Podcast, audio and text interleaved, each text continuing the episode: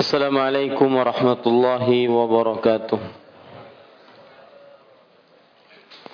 بسم الله الرحمن الرحيم إن الحمد لله نحمده ونستعينه ونستغفره ونعوذ بالله من شرور أنفسنا وسيئات أعمالنا من يهده الله فلا مضل له ومن يضلل فلا هادي له وأشهد أن لا إله إلا الله وحده لا شريك له وأشهد أن محمدا عبده ورسوله.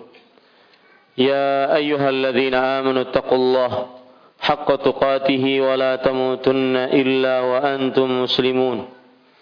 يا أيها الناس اتقوا ربكم الذي خلقكم من نفس واحدة وخلق منها زوجها وبث منهما رجالا كثيرا ونساء واتقوا الله الذي تساءلون به والأرحام إن الله كان عليكم رقيبا. يا أيها الذين آمنوا اتقوا الله وقولوا قولا سديدا يصلح لكم أعمالكم ويغفر لكم ذنوبكم ومن يطع الله ورسوله فقد فاز فوزا عظيما أما بعد. فإن أصدق الحديث كتاب الله وأحسن الهدي هدي محمد صلى الله عليه وعلى آله وسلم وشر الأمور محدثاتها وكل محدثة بدعة وكل بدعة ضلالة وكل ضلالة في النار. Alhamdulillah kita bersyukur pada Allah Subhanahu wa taala pada malam ini malam Selasa malam yang keempat dari bulan Zulhijjah 1437 Hijriah kita duduk bersama kembali mengkaji kitab Bulughul Maram min Adillatil Ahkam yang ditulis oleh Al-Imam Al-Hafidh Ibnu Hajar Al-Asqalani rahimahullahu taala.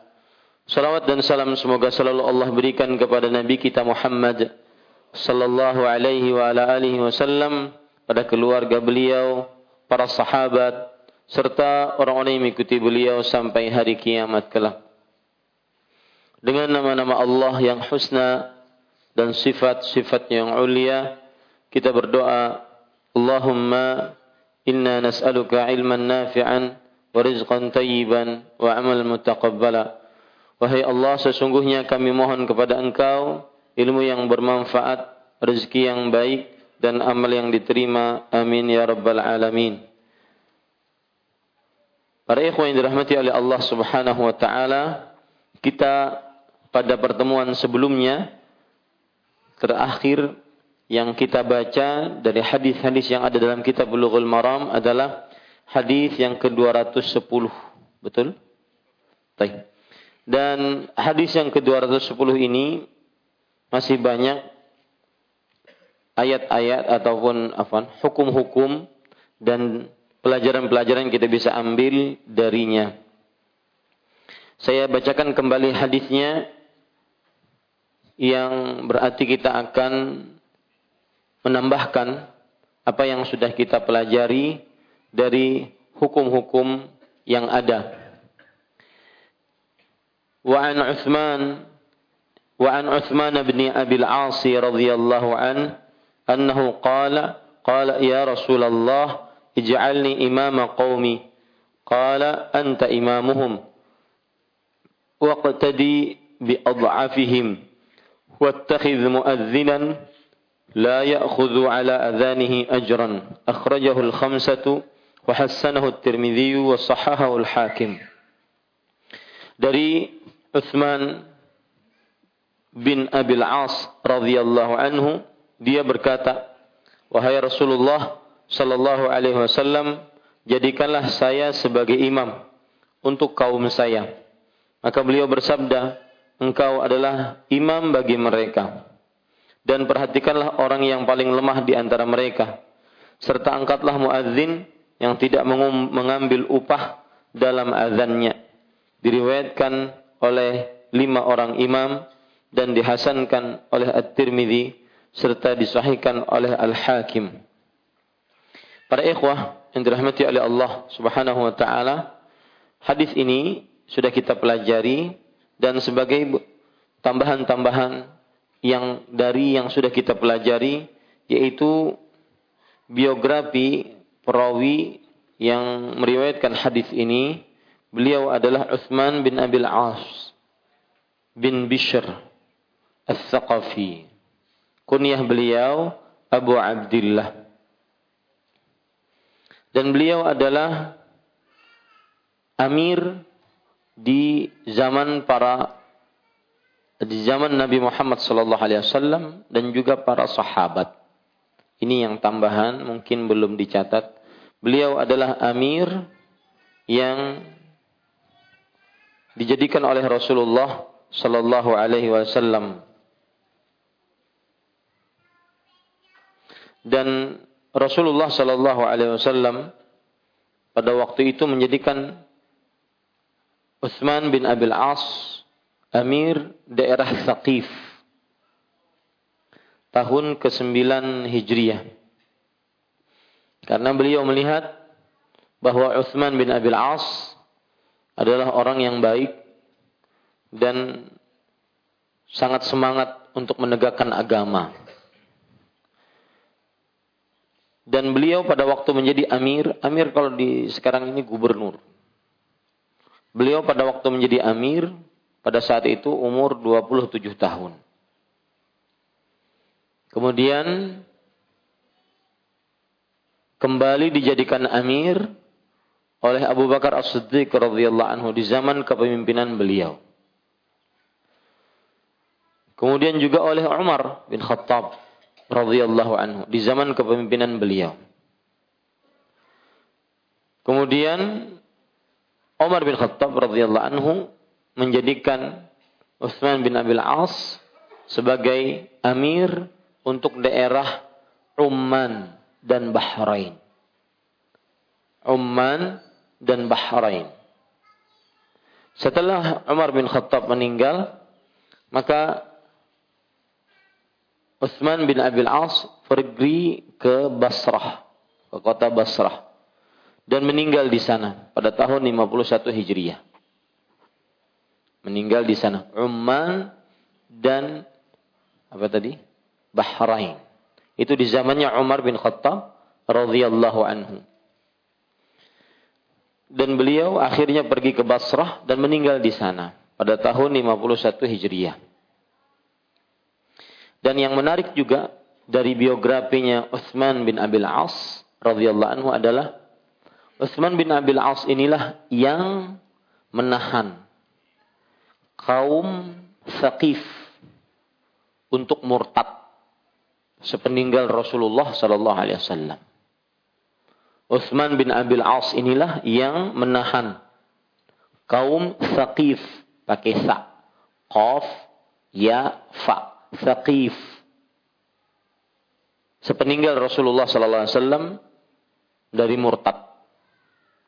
Disebutkan oleh Imam Az-Zahabi rahimahullah, "Ya ma'syara Thaqif, kuntum akhirun nas islaman. Fala takunu awwalahum irtidadan." Wahai para penduduk Thaqif, kalian adalah kabilah yang paling terakhir di eh afwan, kabilah yang paling terakhir masuk Islam maka janganlah kalian kabilah yang paling pertama murtad. Wahai kaum Saqif, kalian adalah kabilah yang paling terakhir masuk Islam. Maka janganlah kalian menjadi kaum yang paling pertama murtad. Karena memang sepeninggal Rasul Shallallahu Alaihi Wasallam banyak sekali uh, yang murtad dari orang-orang yang masuk Islam. Makanya ada peperangan Al-Qadisiyah. Itu adalah peperangan yang memerangi orang-orang murtad. Di daerah namanya Al-Qadisiyah. Dan sepeninggal Rasulullah SAW, mereka menganggap bahwasanya kenabian habis. Berarti keimanan kepada Rasulullah Sallallahu Alaihi Wasallam pun habis. Timbul pertanyaan, Saqif itu di daerah mana? Saqif, para ikhwan yang dirahmati oleh Allah Subhanahu wa taala, adalah sebuah kabilah yang ada di kota Taif. Jadi beliau ini dari daerah yang berada di kota Taif.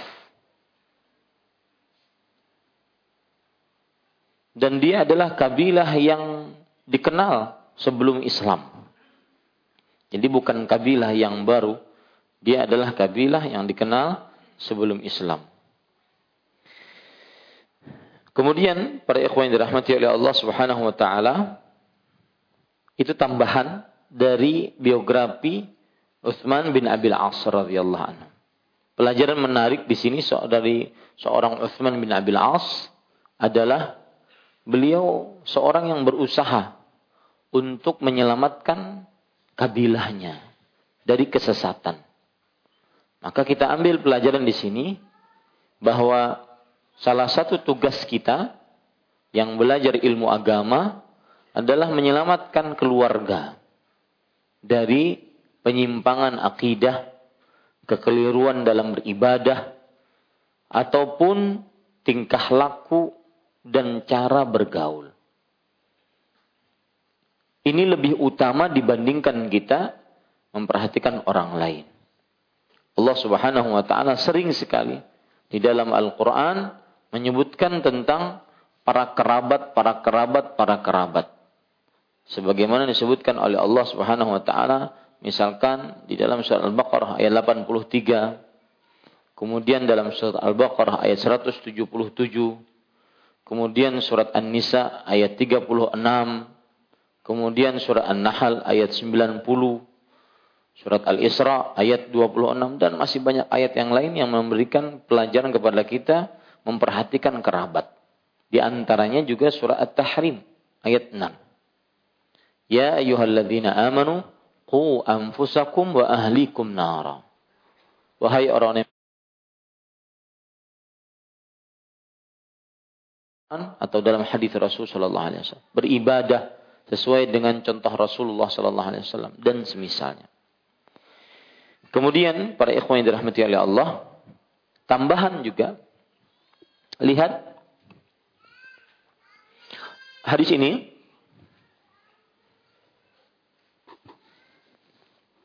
diriwayatkan oleh lima orang imam.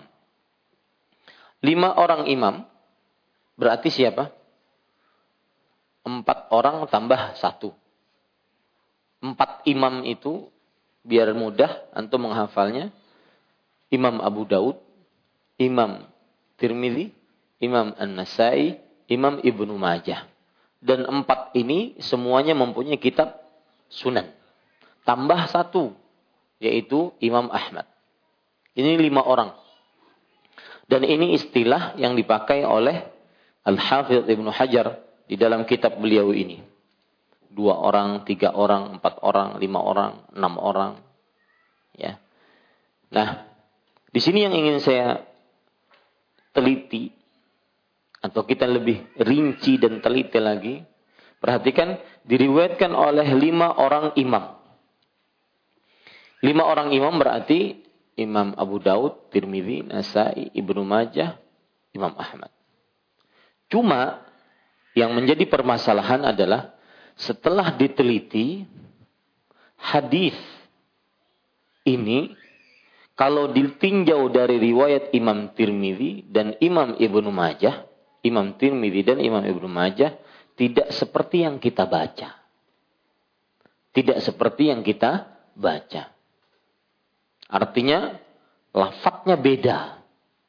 Saya bacakan sekarang, lafal tidak ada dalam buku antum. Lafal yang diriwayatkan oleh Imam Tirmizi dan Imam Ibnu Majah. Lihat. Utsman bin Abil As berkata, "Inna min akhiri ma ahida ilayya Rasulullah sallallahu alaihi wasallam an ittakhidh muadzinan la ya'khudhu ala adhanihi ajra. Kalau kita terjemahkan dalam bahasa Indonesia, sesungguhnya Utsman bin Abil As bercerita, sesungguhnya termasuk dari sesuatu yang paling akhir Rasulullah Shallallahu Alaihi Wasallam memberitahukan kepadaku adalah ambillah atau jadikanlah seorang muadzin yang tidak mengambil upah atas azannya. Lihat. Hadisnya kalau yang kita dalam buku kita bagaimana? Rasulullah SAW bersabda, engkau adalah imam bagi mereka. Dan perhatikanlah orang-orang yang paling lemah di antara mereka. Dan serta angkatlah muadzin yang tidak mengambil upah dari azannya. Atau dalam azannya. Dalam riwayat yang baru saya bacakan tadi tidak seperti itu. Beliau menyebutkan sesungguhnya yang paling terakhir Rasulullah Shallallahu Alaihi Wasallam sampaikan kepadaku adalah kamu menjadikan seorang muadzin dan tidak mengambil dari azannya pak upah. Nah, beda kan? Nah, ini Berarti ketika Al-Hafidh Ibnu Hajar mengatakan diriwayatkan oleh lima orang imam. Lima orang imam ini tidak semua riwayatnya sama. Cuma semakna. Cuma semakna. Maknanya hampir sama. Kalau hadis yang dalam buku kita dan angkatlah muadzin yang tidak mengambil upah dalamnya.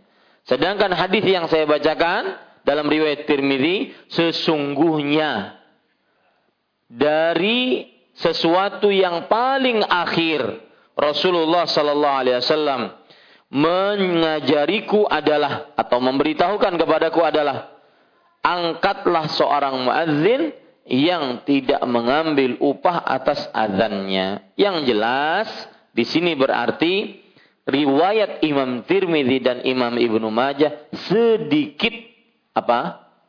Ber berbeda. Sedikit berbeda, tapi maknanya sama.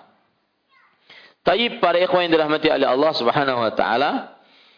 Kemudian yang bisa kita ambil sebagai tambahan dari pelajaran dan hukum dari hadis ini juga adalah bahwa saya belum puas pada pertemuan sebelumnya tentang bolehnya meminta kepemimpinan.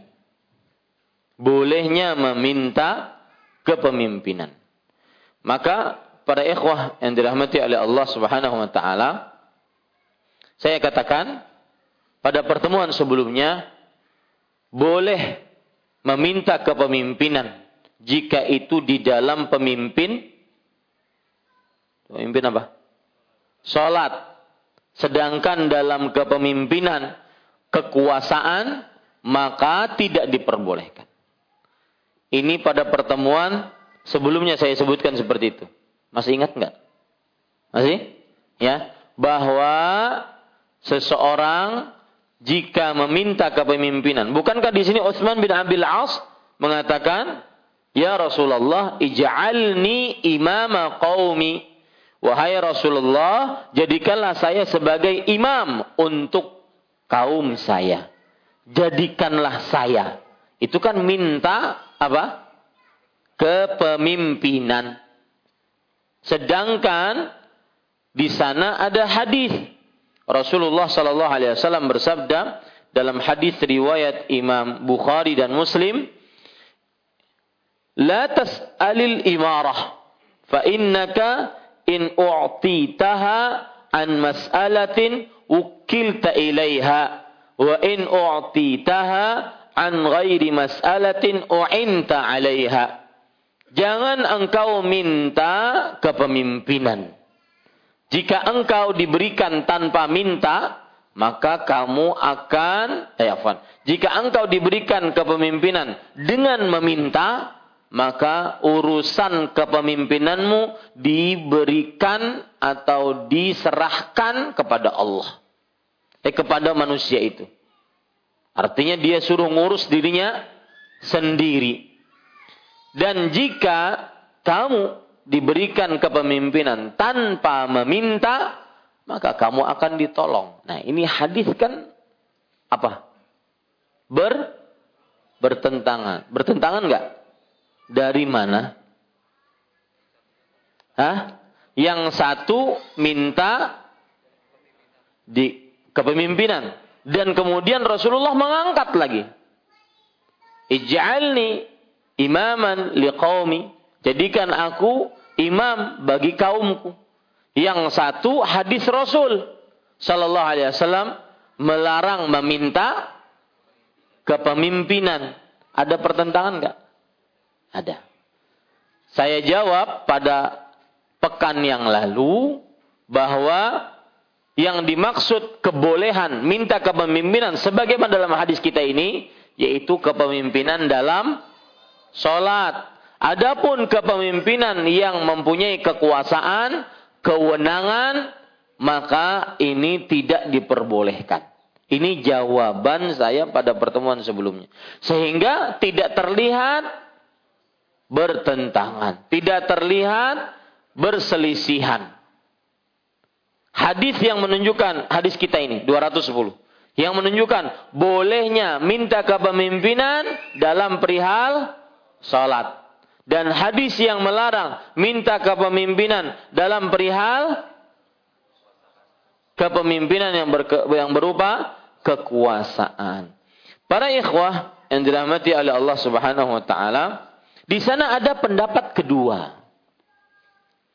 Bagaimana cara menggabungkan dua hadis ini? Ya, bagaimana cara menggabungkan dua hadis ini. Pendapat yang kedua yaitu boleh minta kepemimpinan bagi siapa yang merasa dirinya mampu dan mendatangkan maslahat yang baik.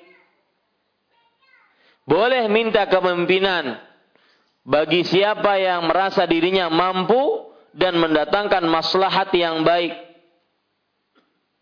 untuk agama. Berarti di sini baik itu pemimpin imam di dalam sholat atau pemimpin kekuasaan, maka boleh meminta kepemimpinan. Nah ini nanti berlaku Pak pada orang-orang yang masih beranggapan sistem demokrasi adalah yang paling baik. Akhirnya ada pemilu ada kampanye. Dalam kampanye itu akhirnya minta dipilih. Nah, itu dia. Kenapa saya menekankan permasalahan ini? Minta dipilih. Mereka berdalil dengan hadis ini yang kita baca. Ij'alni imaman liqaumi. Jadikan aku pemimpin untuk kaumku. Oh berarti boleh kita kampanye. Agar apa? Menjadi pemimpin agar dicucuk ya dicoblos. Maka jawabannya bagaimana para ikhwan dirahmati Allah? Jawabannya adalah tadi yang kedua. Pendapat kedua bahwa boleh minta kepemimpinan dengan melihat dirinya memang pantas dan cocok demi maslahat umat Islam, bukan demi kekuasaan. Nah, itu dia. Demi maslahat umat Islam, bukan demi kekuasaan. Ini pendapat yang kedua. Oh berarti umum Ustaz pendapat kedua itu? Iya, umum. Baik pemimpin di dalam sholat atau pemimpin kekuasaan kewenangan pemerintahan. Ya, boleh menurut pendapat yang kedua. Dan inilah yang dikatakan oleh Nabi Yusuf alaihi salam dalam surat Yusuf ayat 55, "Ij'alni ala khazainil ard, inni hafizun alim." Jadikan aku untuk menjaga kekayaan-kekayaan bumi. Sesungguhnya aku seorang yang menjaga dan seorang yang mengetahui. Ini di sini Nabi Yusuf alaihissalam pun meminta kepemimpinan. Tetapi ingat, kepemimpinan ketika diminta bukan untuk kekuasaan dan pemerintahan. Akan tetapi untuk kemaslahatan kaum muslimin. Kalau seandainya dia melihat itu ada kepentingannya. Ini para ikhwan yang dirahmati oleh Allah Subhanahu wa taala. Mana yang lebih kuat Ustaz? Pendapat dari dua pendapat ini. Wallahu alam, Bapak Ibu saudara-saudari yang dimuliakan oleh Allah, yang lebih kuat adalah pendapat yang kedua. Bahwa jika memang dia meminta karena dia manusia yang paling berhak dan manusia yang paling mencukupi syarat dalam kepemimpinan tersebut, maka tidak mengapa dia meminta kepemimpinan. Dengan syarat bukan untuk jah pangkat bukan untuk jabatan bukan untuk berkuasa di atas manusia bukan. Tetapi memang ingin mengabdikan dirinya kepada umat Islam. Ini para ikhwan yang dirahmati oleh Allah Subhanahu wa taala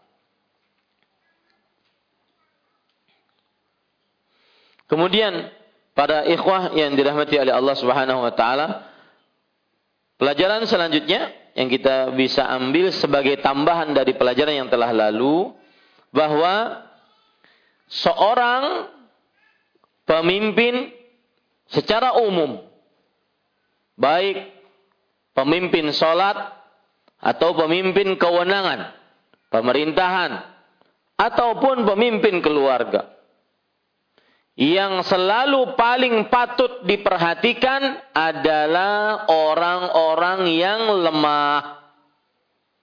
Ya, orang-orang yang lemah. Yang selalu paling patut diperhatikan adalah orang-orang yang lemah. Kenapa demikian? Para ikhwan yang dirahmati oleh Allah, bahkan Syekh Imam Muhammad bin Salih Al-Utsaimin mengatakan, mura'atul adhafi fi kulli syai. Hendaknya memperhatikan orang yang paling lemah dalam setiap perkara. Bukan hanya sholat. Bukan hanya pemimpin pemerintahan. Bukan. Dalam setiap perkara. Ya. Misalkan dalam perihal sholat. Maka lihat yang paling lemah. Dalam perihal safar. Lihat yang paling lemah. Kalau seandainya ada orang ya pada ikhwan yang dirahmati oleh Allah Subhanahu wa taala imam. Kemudian yang kuat-kuat mengatakan kalau subuh-subuh panjangi. Sedangkan yang tua-tua ataupun orang-orang yang lemah mengatakan secukupnya. Maka ikuti secukupnya. Kenapa demikian? Pada ikhwan yang dirahmati oleh Allah Subhanahu wa taala. Karena kalau seandainya kita mengikuti yang lemah, maka yang kuat akan sanggup. Sedangkan kalau kita mengikuti yang kuat, yang lemah tidak sanggup. Nah, ini termasuk kebaikan keislaman di dalam agama Islam. Dan begitu juga di dalam perihal uh, berjalan dalam perjalanan berjalan. Berjalan. Lihat di sini Imam Nusaim mengatakan hatta fil masyi law furida anna unasan yattabi'unaka mathalan fihim man mishyatuhu man mashyuhu dha'if wa man mashyuhu qawi fa innaka tura'il adhaf illa ayakuna fi mura'atihi dharar. Artinya sampai di dalam berjalan kalau seandainya kamu sedang berjalan di sana ada yang kuat, ada yang lemah. Maka pada saat itu perhatikan yang lemah dibandingkan yang kuat. Dan pada ikhwah memperhatikan yang lemah di dalam Islam disebabkan juga karena agama, bukan hanya karena kita melihat siswati dan kondisi. Bukan. Bukan karena hanya melihat kekuatan, bukan. Tapi memperhatikan yang lemah itu agama. Lihat hadis yang diriwayatkan oleh Imam Bukhari Hal tunsaruna wa turzaquna illa bidhu'afaikum. Bukankah kalian diberikan kemenangan, diberikan rezeki, tidak diberikan itu semua kecuali dengan karena ada orang-orang lemah dari kalian. Nah ini dia. Jadi ini kedudukan orang-orang yang lemah, yang sakit, yang tua, yang miskin, orang-orang lemah. Ya. Kemudian perhatikan lagi, Rasulullah SAW juga bersabda, Innama yansurullahu hadhil ummata bidha'ifiha. Sesungguhnya Allah menolong umat ini hanya karena ada orang-orang lemah di dalamnya. Dengan karena apa? Apa penyebab orang-orang lemah ditolong oleh Allah? Bid'awatihim, dengan doa mereka. Biasanya orang lemah itu lebih mudah untuk memfokuskan pikiran ketika berdoa. Orang yang kesempitan lebih khusyuk ketika berdoa. Wa salatihim dan salat mereka lebih khusyuk ketika salat orang-orang lemah. Wa ikhlasihim dan karena keikhlasan mereka. Maka para ikhwan yang dirahmati oleh Allah Subhanahu wa taala, ini pelajaran yang kita bisa ambil hendaknya memperhatikan orang-orang yang paling lemah dalam segala perkara ya dalam segala perkara. Taib para ikhwah yang dirahmati oleh Allah Subhanahu wa taala. Kemudian pelajaran selanjutnya yang kita bisa ambil dari hadis ini adalah yaitu hadis ini menunjukkan bahwa mengumandangkan azan tanpa upah lebih utama dibandingkan mengumandangkan azan dengan upah. Biasanya kalau yang diubah, maka kalau seandainya bukan tugasnya atau bukan waktu kerjanya, maka dia senantiasa tidak melakukannya. Tapi kalau melakukannya karena agama, maka senantiasa dia memperhatikan waktunya, selalu hadir, tidak pernah gaib dan semisalnya. Ya, kita lanjutkan setelah adzan. Nah. Baik, kita lanjutkan para ikhwan yang dirahmati oleh Allah Subhanahu wa taala. Tadi faidah tambahan bahwa muadzin yang tanpa upah lebih utama dibandingkan muadzin yang diupah. Kenapa? Karena muadzin yang diupah biasanya dia adalah seorang yang hanya memperhatikan imbalan dari apa yang dia lakukan.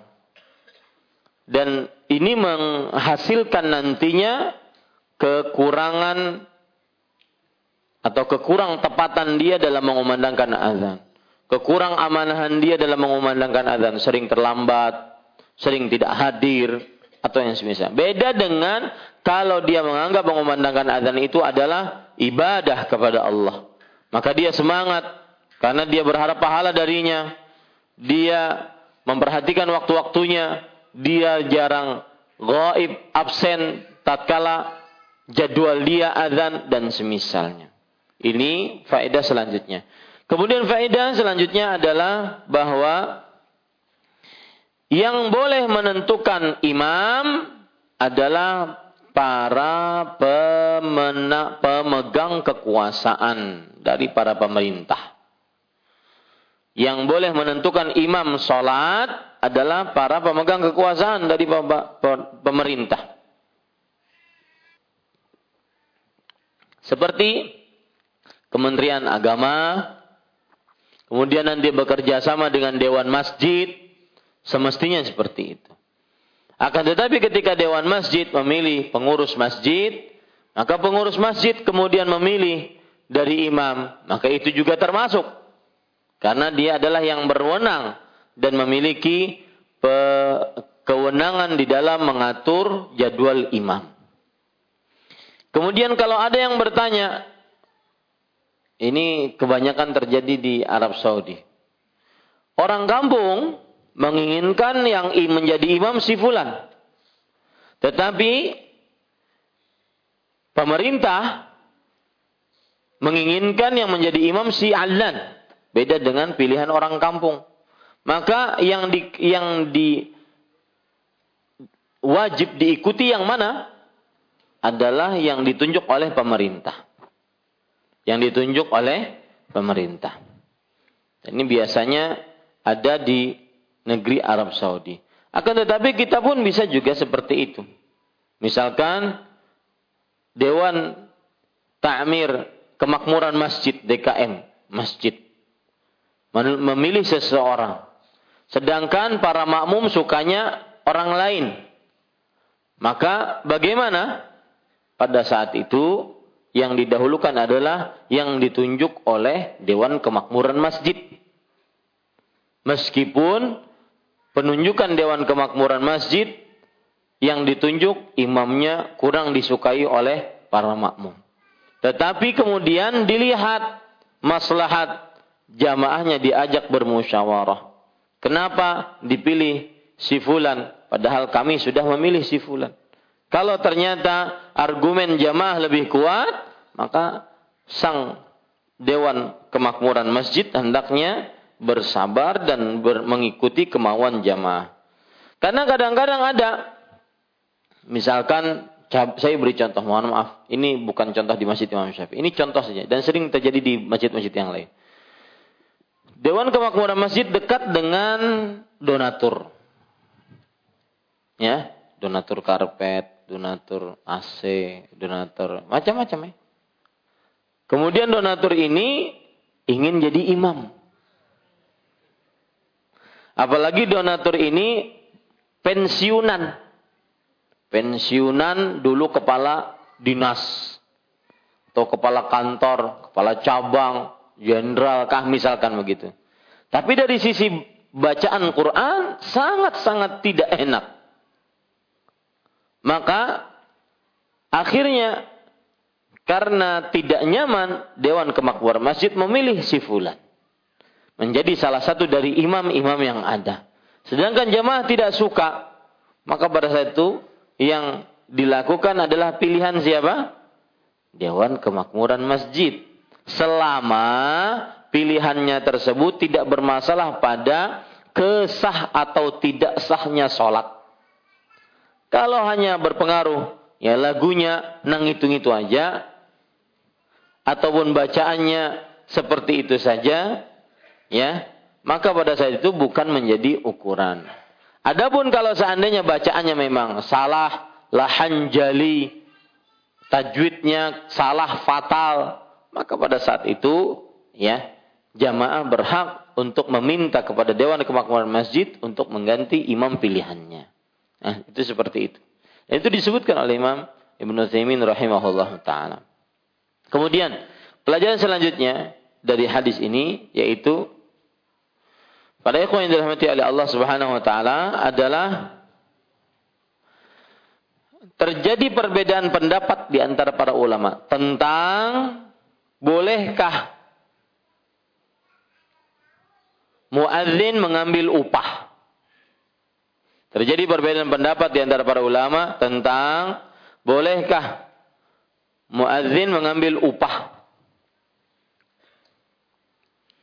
Maka para ikhwah yang dirahmati oleh Allah Subhanahu wa taala, pendapat yang pertama adalah tidak boleh muadzin mengambil upah atau menjadikan muadzin upahan. Muadzin bayaran. Tidak boleh. Berdasarkan keumuman hadis ini. Ya, tidak boleh sama sekali. Dan ini madhabnya para pendahulu dari ulama madhab Hanafiyah. Kemudian salah seorang pendapat dari madhab Malikiyah.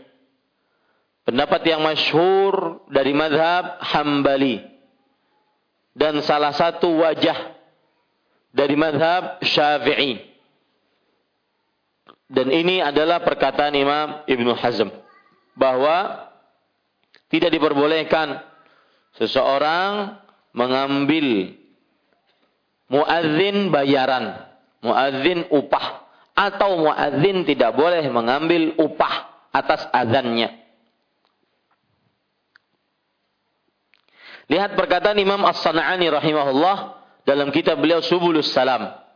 Anna min sifatil muadzinil ma'muri bittikhadhihi alla ya'khudha ala adhanihi ajra. Termasuk sifat muadzin yang diperintahkan untuk dijadikan sebagai muadzin adalah dia tidak mengambil atas azannya upah fayakunu dalilan ala anna man akhadha ala adhani ajran laysa ma'muran bittikhadhi. Maka berarti pemahaman baliknya hadis ini menunjukkan bahwa barang siapa yang mengambil atas azannya upah maka orang itu tidak pantas untuk dijadikan muazzin. Ini pendapat yang pertama. Dan pendapat yang pertama ini memakai dalil juga bahwa azan adalah ibadah dan ibadah tidak boleh diambil upah karena ibadah yang diambil upah nanti akan menghilangkan pahala. Maka para ikhwan yang dirahmati oleh Allah Subhanahu wa taala akhirnya tidak ada pahalanya nantinya. Nah, sekarang para ikhwan yang dirahmati oleh Allah Subhanahu wa taala pendapat yang kedua yaitu diperbolehkan mengambil upah atas azan dan iqamah. Ini kebalikan dari pendapat yang pertama. Dan ini salah satu riwayat dari mazhab Hambali dan pendapat yang paling benar dari mazhab Syafi'i dan pendapat yang masyhur dari Imam Malik atau mazhab Maliki. Karena mereka menganggap apa? Dalil mereka apa? Adzan seperti pekerjaan biasa, Kayak orang becak, kayak orang ngajar, kayak orang mengantar delivery makanan, eh seperti pekerjaan itu. Mereka menganggap bahwa adzan pekerjaan, maka pekerjaan boleh diambil upah atasnya. Pendapat yang kedua, kuat ini pendapat. Ya, seperti pekerjaan-pekerjaan biasa lainnya. Yang ada yang jadi sales, ada yang jadi apa? Macam-macam, ya. Pendapat yang ketiga, boleh mengambil upah bagi seorang muadzin dan iqamah tatkala sangat memerlukan. Tatkala sangat memerlukan. Seperti Misalkan muadzinnya sangat miskin. Dia mengambil upah tersebut karena untuk menolong dia agar bisa beribadah kepada Allah Subhanahu wa taala. Dan Allah kata pendapat ketiga akan memberikan pahala sesuai dengan niatnya. Beda dengan orang kaya yang tidak perlu untuk mengambil upah. Maka ini pada ikhwah ini adalah pendapat ulama terakhir dari mazhab Hanafi. Dan ini yang difatwakan dalam mazhab Hanafi. Dan ini adalah pendapat yang ketiga dalam mazhab Hambali. Dan ini yang, di, yang dikatakan oleh Syekhul Islam Ibnu Taimiyah rahimahullahu taala.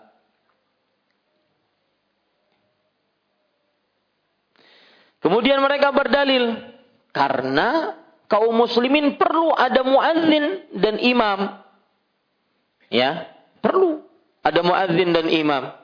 Maka pada saat itu, apalagi di zaman sekarang, kaum muslimin sudah tersibukkan dengan dunianya. Akhirnya susah untuk kalau ada orang yang mengabdikan dirinya hanya sebatas sebagai muadzin atau iqamah. Ya, maka pada saat itu tidak mengapa. Boleh dia mengambil upah tatkala sangat memerlukan. Ini para ikhwan yang dirahmati oleh Allah. Lalu pendapat ketiga ini mengatakan bagaimana Anda berhadapan dengan dalil ini? Dan jadikanlah muadzin yang tidak mengambil upah dari azannya. Maka mereka mengatakan itu larangan untuk muadzin mengambil upah bukan keharaman hanya sebatas anjuran agar tidak mengambil upah. Sampai segitunya Ustaz? Iya. Pembicaraan fikih seperti itu memang. Dan para ikhwah Bahkan terdapat ijma' para ulama bolehnya mengambil upah atas azan. Ijma' disebutkan oleh Imam Imam Ibnu Qudamah dalam kitabnya Al-Mughni la na'lamu khilafan fi jawazi akhdhi rizq 'alal adhan.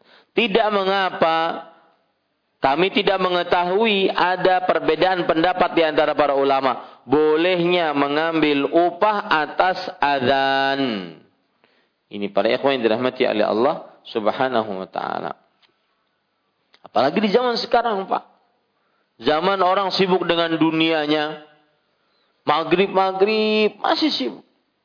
Ya, maka kalau seandainya tid, mereka seperti itu, tidak ada muadzin dan mukim yang kita upah, maka ta'attalatis salawat. Salat-salat akan terhenti. Akan kacau ibadah kaum muslimin. Maka pendapat yang ketiga, boleh kalau dia memerlukan. Ini para ikhwan yang dirahmati oleh Allah subhanahu wa ta'ala. Tetapi timbul permasalahan. Kalau seandainya upah tersebut sudah diberikan oleh pemerintah. Ini sekali lagi yang terjadi di Arab Saudi begitu. Muazzinnya dapat, kemudian dapat gaji maksudnya. Kemudian mana? Imamnya dapat. Ya. Bahkan ada sebagian kadang-kadang uh, yang berbuat baik jadi misalkan imamnya kan tidak boleh kecuali orang Arab Saudi. Nah, sang imam ini dan gajinya besar pak. Mungkin mengalah-ngalahin gaji PNS. Iya. Nah, imam ini ingin berbagi kepada saudara-saudara mukim di Arab Saudi. Mukim itu artinya bukan orang Arab Saudi tapi tinggal di Arab Saudi. Bagaimana caranya? Dia mengatakan, saya kalau zuhur, asar, maghrib, saya di luar. Maka kamu azan. Eh kamu imam. Nanti saya kasih gajinya. Berbagi kepada mukim. Biasanya orang Yaman. Biasanya bahkan ada orang Indonesia yang baik suaranya. Menjadi menjadi imam di masjid-masjid Arab Saudi. Ini para ikhwan yang dirahmati oleh Allah. Nah ini kalau seandainya demikian maka boleh mengambil upah atas azannya. Pendapat yang paling kuat mana para ikhwah yang dirahmati oleh Allah Subhanahu wa taala bahwa pendapat yang paling kuat adalah semestinya muadzin tidak mengambil upah atas azannya. Tidak mengambil upah atas azannya. Kenapa? Karena azan tersebut adalah perbuatan akhirat. Dan tidak diperbolehkan perbuatan akhirat untuk menjadi sarana menggapai dunia ya menggapai dunia yang ter, yang ada semestinya terbalik dunia menjadi sarana untuk menggapai akhirat. Ini para ikhwan yang dirahmati oleh Allah Subhanahu wa taala. Ini pendapat yang lebih kuat. Tapi yang terjadi di tengah-tengah kita ini imam muadzin Bukan hanya di masjid ini, di masjid-masjid lain. Ya, sulit akan mencari orang yang muadzin yang benar-benar konsen dengan azannya, yang kadang-kadang meluangkan waktunya, sulit. Maka kita berikan sesuatu kepada dia. Maka Syekh Muhammad bin Shalih Al-Utsaimin rahimahullahu taala beliau mengatakan Hada laysa bi ajr, bal huwa rizqun min baitil mal lim masalihil ammah. Ini bukan upah, tapi ini adalah rezeki yang dibagikan dari baitul mal, dari kumpulan sedekah-sedekah kaum muslimin untuk kepentingan umum. Nah, gitu ya. Itu jawabannya. Ya. Jadi para imam, para muadzin kan mendapatkan hadiah dari masjid. Itu bagaimana? Nah, kita kan kita mengambil pendapat tadi bahwa tidak boleh imam atau muadzin mengambil upah. Maka sekarang yang terjadi memang sudah seperti itu. Maka jawabannya bagaimana? Itu bukan upah, tetapi apa? Rezeki pemberian yang diberikan dari kotak harta kaum muslimin untuk kepentingan apa? Umum. Enggak dicatat. Ya. Apa yang dicatat yaitu kalau terjadi pemberian kepada imam dan muadzin maka itu bukan upah tapi itu adalah rezeki dari kotak hartanya kaum muslimin untuk kepentingan umum. Ya ini para ikhwan yang dirahmati oleh Allah.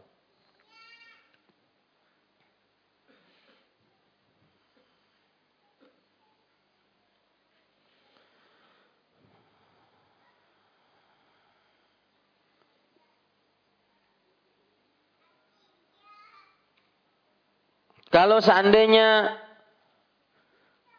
Dewan Kemakmuran Masjid menawarkan kepada jamaah, siapa yang mau jadi imam, maka dia akan diberikan misalkan 5 juta per bulan.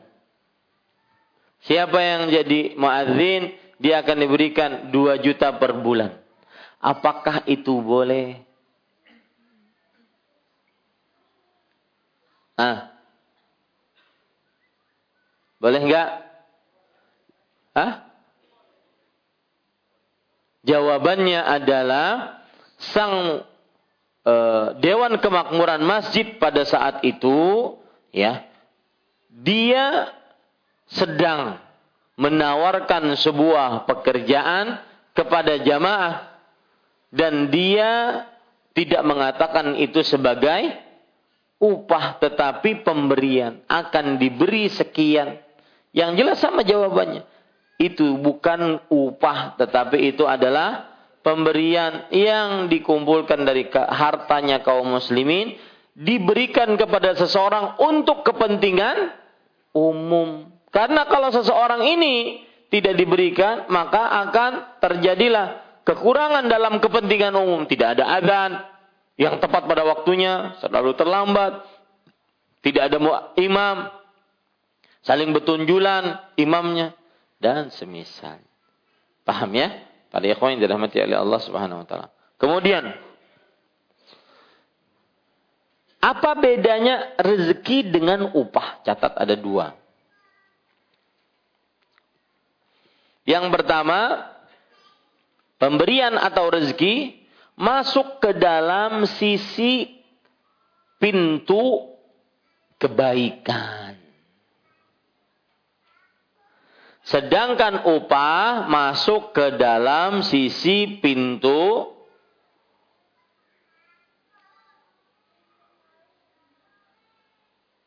tukar menukar. Saya memberikan jasa, maka upah atas jasa saya apa? Nah itu dia. Itu bedanya antara rezeki atau pemberian dengan upah. Pemberian atau rezeki itu di, uh, dilihat dari sisi pintu apa? Kebaikan. Dewan Kemakmuran Masjid memberikan kebaikannya kepada imam, kepada muadzin, dan semisalnya. Adapun upah itu dari sisi pintu apa? Tukar menukar. Saya jual jasa, mana imbalan saya? Nah, itu dia. Dari sisi tukar menukar jasa dan mendapat imbalan. Tambahan begitu. Tukar menukar jasa dan mendapat imbalan. Beda yang kedua antara rezeki pemberian dengan apa tadi? Upah. Tidak ada syarat dalam pemberian jumlah tertentu dan waktu tertentu. Ya. Jadi kalau Dewan Hukum Masjid misalkan bi biasa memberi tanggal 1 kok karena terlambat karena keadaan keuangan di masjid pun kurang menjadi tanggal 10 ya sudah itu resiko karena tidak ada kesepakatan harus tanggal 1 dengan jumlah sekian maka itu apa itu u upah gaji ini para ikhwan yang dirahmati oleh Allah Subhanahu wa taala adapun kalau upah maka ada batasannya bahkan jika terlambat sang imam sang muadzin berhak untuk minta Mana upah saya? Mana gaji saya? Itu bedanya rezeki pemberian dengan u, upah. Ada dua dua bedanya. Apa pertama bedanya? Bahwa rezeki pemberian dari bab dari pintu kebaikan. Sedangkan upah dari pintu tukar menukar jasa mendapat imbalan. Sedangkan yang kedua apa? Bahwa tidak ada batas, tidak ada besar apa, ya itu apa? Pemberian atau rezeki. Sedangkan upah ada batas waktunya setiap tanggal satu. Kalau pada tanggal satu, maka dia berhak untuk meminta, menagih. Nah, sedangkan yang yang e, pemberian tidak seperti itu. Wallahu alam. Taib. Alhamdulillah. Ini hadis yang ke-210, pengulangan. Ya, pengulangan. Taib hadis yang ke-211. Wa an Malik bin al-Huwairith radhiyallahu anhu qala قال لنا النبي صلى الله عليه وسلم وإذا حضرت الصلاة فليؤذن لكم أحدكم الحديث أخرجه السبعة dari Malik bin Al-Huwairith radhiyallahu anhu dia berkata, Nabi Muhammad sallallahu alaihi wasallam pernah bersabda kepada kami, apabila telah tiba waktu salat, hendaknya salah seorang dari di antara kami mengumandangkan azan. Diriwayatkan oleh tujuh orang imam. Poin pertama dari hadis ini adalah biografi sahabat yang meriwayatkan hadis ini. Beliau bernama Malik bin Al-Huwairith Al-Laythi Al-Huwairith Al-Laythi. Nama kunyahnya Abu Sulaiman. Kunyahnya Abu Sulaiman. Kemudian para ikhwan yang dirahmati oleh Allah, beliau pada saat Nabi Muhammad sallallahu alaihi wasallam ingin peperangan Tabuk, maka beliau datang dengan beberapa orang dari kampung beliau.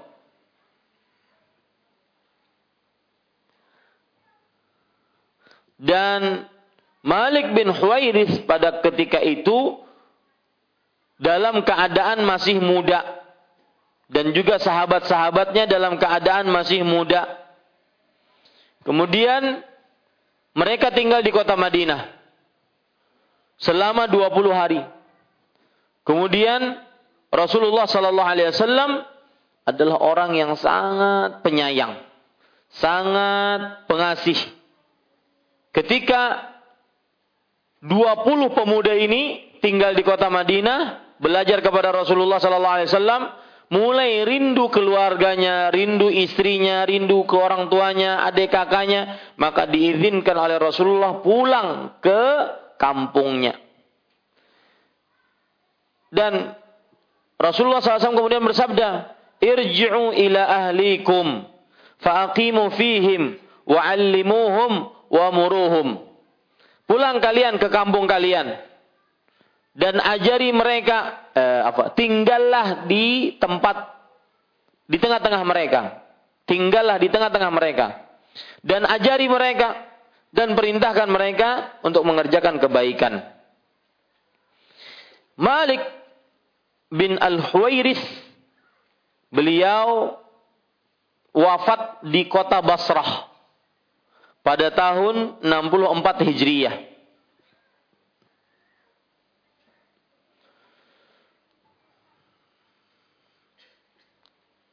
Dan wafat pada tahun 64 Hijriyah. Dan Malik Ibn al-Huwairith rahimahullah ta'ala adalah salah seorang sahabat Rasulullah sallallahu alaihi wa alihi wasallam yang dikenal dengan hadis ini saja. Itu Malik bin Al-Huwairith. Dari Malik bin Al-Huwairith dia berkata, Nabi Muhammad sallallahu alaihi wasallam pernah bersabda kepada kami, apabila telah tiba waktu salat, hendaknya salah seorang di antara kalian mengumandangkan azan. Diriwayatkan oleh tujuh orang imam. Para ikhwah yang dirahmati oleh Allah, hadisnya jadi ceritanya tadi orang ini 20 orang dipimpin oleh Malik bin Al-Huwairis. 20 orang datang ke kota Madinah belajar selama 20 hari. Ketika sudah 20 hari nyantri pulang kembali ke kampungnya. Kemudian Rasulullah SAW bersabda, jika telah datang waktu sholat, hendaknya salah seorang dari kalian mengumandangkan azan. Itu intinya. Ya, itu intinya. Hadis diriwayatkan oleh tujuh orang imam. Imam Bukhari, Muslim, Abu Daud, Tirmidzi, Nasai, Ibnu Majah, Imam Ahmad. Tujuh. Ya, tujuh. Jadi tujuh-tujuhnya meriwayatkan hadis ini. Makanya sahih, tidak ada keraguan di dalamnya.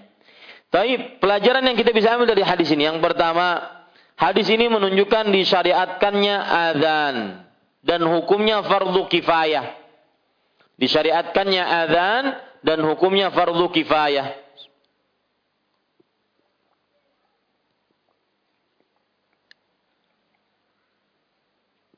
Kalau sudah ada sebagian yang mengerjakan salah satu orang mengerjakan, maka sebagian yang lain sudah mencukupi. Kemudian para ikhwan yang dirahmati oleh Allah Subhanahu wa taala. Hadis ini juga menunjukkan bahwa azan tidak sah kecuali kalau sudah masuk waktu sholat.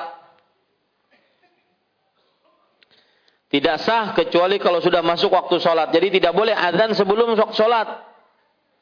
Kenapa? Karena azan adalah pemberitahuan tentang masuk waktu sholat kita ambil dari mana?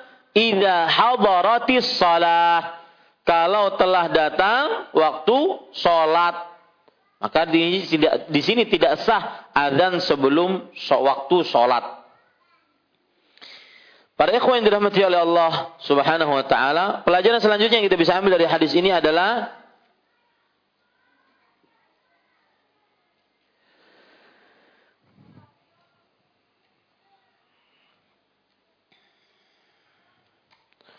Azan dikumandangkan ketika ingin mengerjakan perbuatan sholat. Bukan karena hanya masuk waktu sholat. Nah. Azan dikerjakan karena ingin mengerjakan perbuatan sholat. Bukan karena hanya masuk waktu sholat. Ustaz, apa tidak bertentangan dengan yang saya tulis sebelumnya? Yang antum tulis sebelumnya apa? Azan tidak sah kecuali kalau masuk waktu sholat. Yang ketiga apa? Hah? Azan dikumandangkan tatkala ingin mengerjakan perbuatan sholat. Bukan pada waktu sholat. Apa bedanya? Lihat.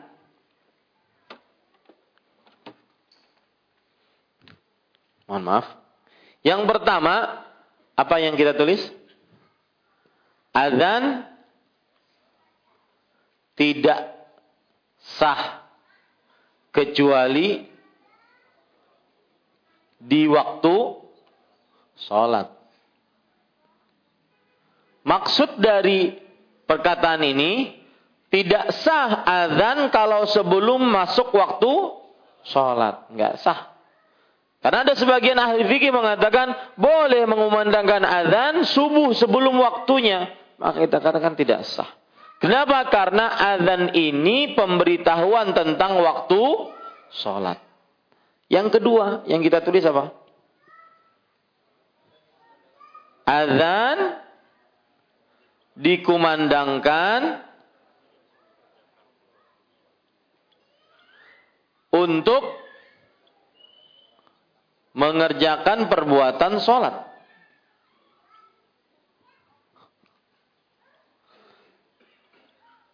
Bukan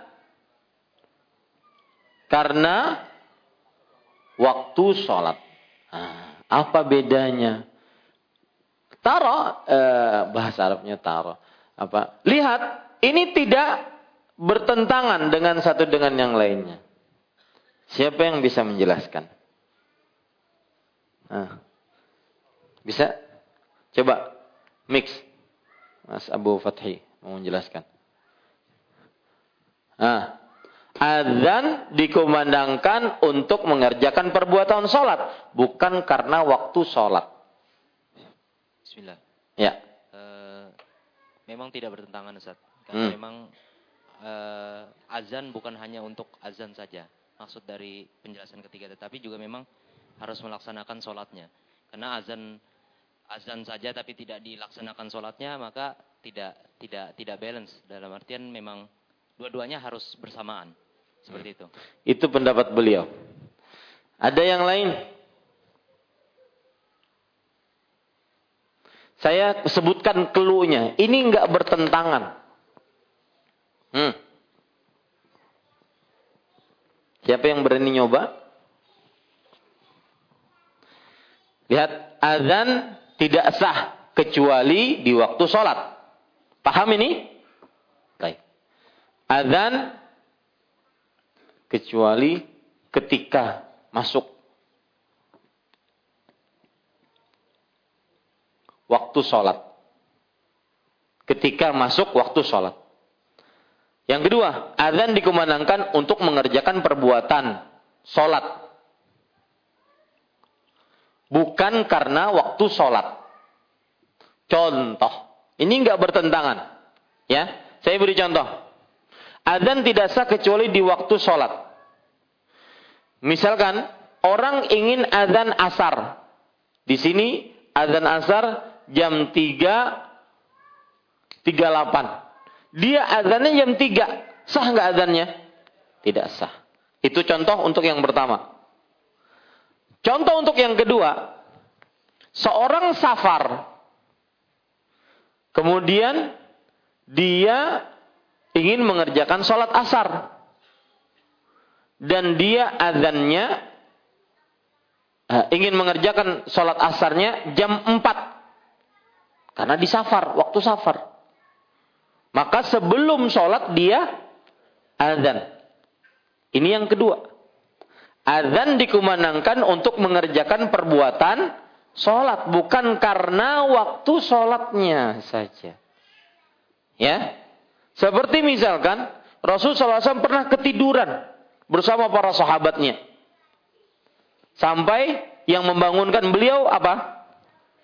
Panasnya terik matahari. Setelah bangun berwudu, kemudian Rasul SAW memerintahkan untuk Bilal mengumandangkan azan. Di waktunya enggak? Tidak. Tapi azan dikumandangkan untuk mengerjakan perbuatan sholat. Bukan karena waktu sholat. Paham sekarang? Oh iya. Hah? Paham ya? Siapa yang paham? Angkat tangan. Silahkan kasih. Nah. Bismillah. Uh, adan uh, untuk yang kedua dilakukan. Yang pertama dulu. Yang pertama. Adan pertama dilakukan karena memang adan sudah masuk pada waktunya sholat. Pada waktu sholat. Iya, pada waktu sholat. Kalau dikerjakan? Kalau dikerjakan sebelum waktu sholat, berarti adan itu tidak sah. Ya. Untuk adan yang kedua, itu hmm dikerjakan meskipun bukan pada waktunya, tapi adzan dikerjakan pada waktu mau mengerjakan sholat, contohnya di saat sedang safar ataupun ketiduran. Iya, begitu. Ya, bisa dipahami? ber, tidak ada pertentangan kan? Nah, ini penting. Ya. Sedetil ini antum tidak akan dapatkan kecuali dari perkataan para ulama. Saya cuma nukil. Ya. Saya cuma nukil. Itu pentingnya belajar agama dengan guru. Ya. Kalau baca buku ini setahun selesai antum baca satu hadis ini berapa berapa hadis sih? Seribu enam ratus empat belas hadis. Kalau seandainya satu hadis satu hari berarti berapa tahun? Hah? Tiga tahun. Tiga tahun selesai. Ya, tapi pemahamannya mungkin ya nggak paham. Bukan kurang paham, nggak paham. Ya, tidak sedetil yang dijelaskan oleh para ulama. Dan saya cuma nukil ya yang disebutkan oleh para ulama rahimahumullah taala. Taib, pada ikhwan. Contoh yang lain misalkan ada hadis Rasul sallallahu alaihi wasallam bersabda dalam riwayat Bukhari Inna shiddatal harri min fayhi jahannam. Fa'idha ishtaddal har fa'abridu bisalah. Ini contoh lain. Contoh lain dari nomor dua. Sesungguhnya kalau siang-siang panas, maka panasnya terik siang hari itu adalah hembusan neraka jahanam. Ngeri ya. Kalau pas panas, itu di Arab Saudi sering sekali pak. Kalau sudah panas sekali, ini adalah puncaknya musim panas. Bahkan sampai saya beberapa kali mendapati di beberapa tahun sampai 50 derajat Celcius. Itu kadang-kadang orang yang bekerja disuruh berhenti karena takut dehidrasi. Ada yang pingsan di tengah jalan, yang jatuh gitu. Saking panasnya. Apalagi saya pernah tinggal di kota Damam. Damam itu tingkat kepanasannya tinggi dan juga kelembabannya tinggi. Karena dia di samping laut. Nah, jadi samping panas ber apa lembab. Keluar itu, keluar rumah itu sudah seperti mandi. Ini keringat netes, wallahi Pak, demi Allah, netes. Kita jalan tuh keringat netes. Ya. Ini pada ikhwan yang dirahmati oleh Allah Subhanahu. Makanya saya sering me, apa, bercanda dengan kawan-kawan tenaga kerja di sana, saya katakan, antum di sini kok betah sekali. Ustadz demi sesuap nasi katanya. Betah sekali kok nyari sampai melalui lautan, samudra, ya di sini panas. Ya, tapi kalau dingin dingin sekali. Kalau sudah dingin, kita tahu itu puncak dingin dari mana? Ketika telinga kita sakit. Ya, Sakit sampai ke dalam. Itu dingin. Makanya banyak orang yang pakai penutup. Nah, itu pada ikhwan yang dirahmati oleh Allah. Nah, kembali kita ke hadis tadi. Jika panas di musim panas, maka itu adalah hembusan neraka jahanam. Na'udzubillah, na'udzubillah. Sesungguhnya hembusan neraka jahanam eh? Jika terjadi hembusan yang sangat panas, maka dinginkanlah ketika mengerjakan sholat. Di sini berarti kalau waktu sholat zuhur jam 12 berapa sih itu? 12.23. Panas-panasnya. Maka kata Dewan Kemakmuran Masjid, abrid. Dinginkan. Dinginkan. Enggak boleh azan. Ya. Adanya apabila jam 2 aja sidin. Maka pada saat itu azan jam 2. Nah itu maksudnya. Azan dikumandangkan untuk mengerjakan perbuatan sholat. Bukan hanya karena masuk waktu sholat. Paham sekarang ya? Cuma kalau di sini dikerjakan ribut kita. Ya. Ributnya kenapa? Karena kebodohan. Padahal bukan sesuatu yang menyimpang dari agama. Tapi pada ikhwah yang dirahmati oleh Allah. Pelajaran selanjutnya.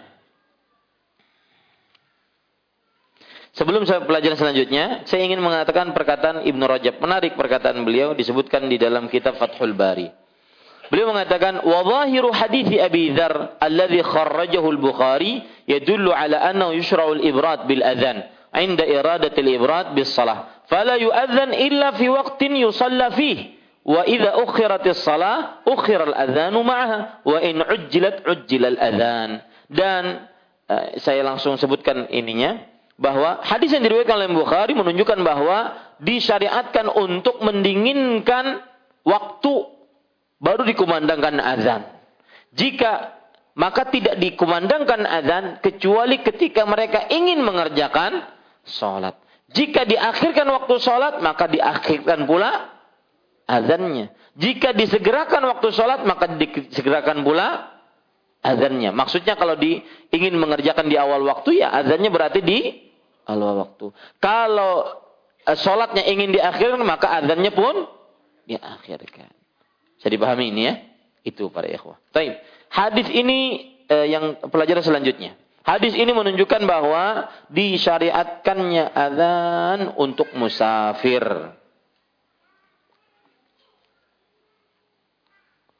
Disyariatkannya azan untuk musafir. Imam Bukhari menyebutkan dalam babnya di dalam kitab sahihnya, babun man qala liyu'adzin fi safar muadzinun wahid. Bab tentang orang yang mengatakan hendaknya seorang mengumandangkan azan tatkala safar dengan satu kali azan. Ini para ikhwan yang dirahmati oleh Allah Subhanahu wa taala. Jadi menunjukkan bahwa tatkala safar pun ada azannya. Oh bukan di masjid aja. Enggak. Di safar pun ada azannya. Safar dahulu Pak. Tidak ada musola. Ya. Tidak ada musola di sampingnya rumah makan. Enggak ada dulu. Ya dulu itu safar ya. Berarti tandus. Ya mau sholat di mana ya sudah sholat di situ. Ini para ikhwan yang dirahmati oleh Allah Subhanahu wa taala. Kemudian para ikhwah yang dirahmati oleh Allah Subhanahu wa taala, apa hukum azan dan iqamah tatkala safar? Maka jawabannya dikatakan oleh Imam Ibnul Munzir, Al-adhan wal iqamatu wajibani ala kulli jama'atin fil hadari was safar.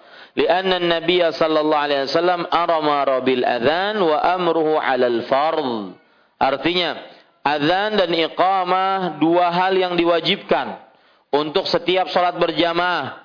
Baik tatkala mukim atau tatkala safar. Karena Nabi Muhammad SAW memerintahkannya dan perintahnya menunjukkan kepada kewajiban. Perintahnya menunjukkan kepada kewajiban. Ya. Jadi nanti kalau safar meskipun di musola kecil maka tetap azan. Ya.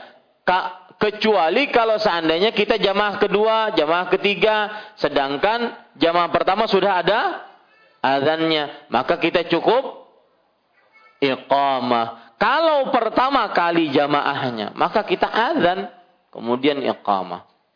Ini dia. Hadis selanjutnya, hadis ke-212. وعن جابر رضي الله عنه أن رسول الله صلى الله عليه وعلى آله وسلم قال لبلال إذا أذنت فترسل. إذا أذنت فترسل وإذا أقمت فاحذر واجعل بين أذانك وإقامتك قدر ما يفرغ الآكل من أكله من أكله. رواه الترمذي وضعفه. Dari Jabir radhiyallahu anhu bahwasanya Rasulullah sallallahu alaihi wa ala alihi wasallam bersab, pernah bersabda kepada Bilal, "Apabila kamu azan, maka perlambatlah, dan apabila kamu iqamah, maka percepatlah, dan berilah jarak antara azanmu dan iqamahmu sepanjang waktu yang diperlukan oleh seseorang untuk menyelesaikan makannya." Diriwayatkan oleh At-Tirmidzi dan dia mendhaifkannya. Para ikhwah yang dirahmati oleh Allah Subhanahu wa taala. Sebentar.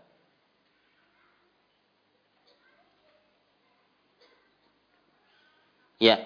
Poin pertama dari hadis ini yaitu yang dimaksud dengan Jabir di sini Jabir bin Abdullah. Jabir bin Abdullah bin Haram. Jabir bin Abdullah bin Haram dan bapaknya yang bernama Abdullah bin Haram meninggal mati syahid di peperangan Uhud. Abdullah bin Haram. Dan Jabir bin Abdullah radhiyallahu anhu beliau termasuk sahabat Rasulullah sallallahu alaihi wasallam yang banyak meriwayatkan hadis.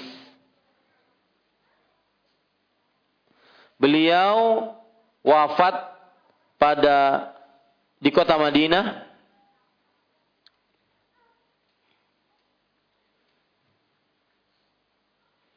Kemudian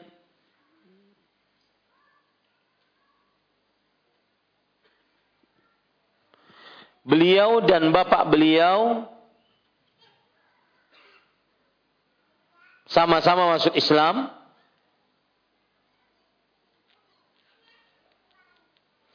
dan berperang.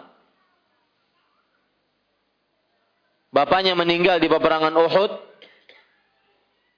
dan beliau mengikuti seluruh peperangan bersama Rasulullah sallallahu alaihi wasallam kecuali perang Badar dan perang Uhud.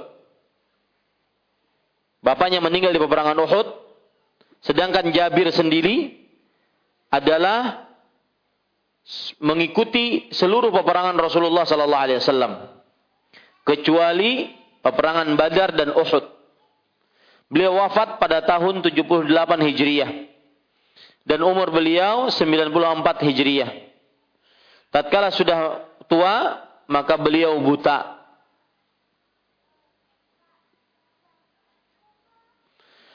Dan beliau termasuk orang yang meninggal di kota Madinah yang paling terakhir dari yang mengikuti perjanjian Aqabah.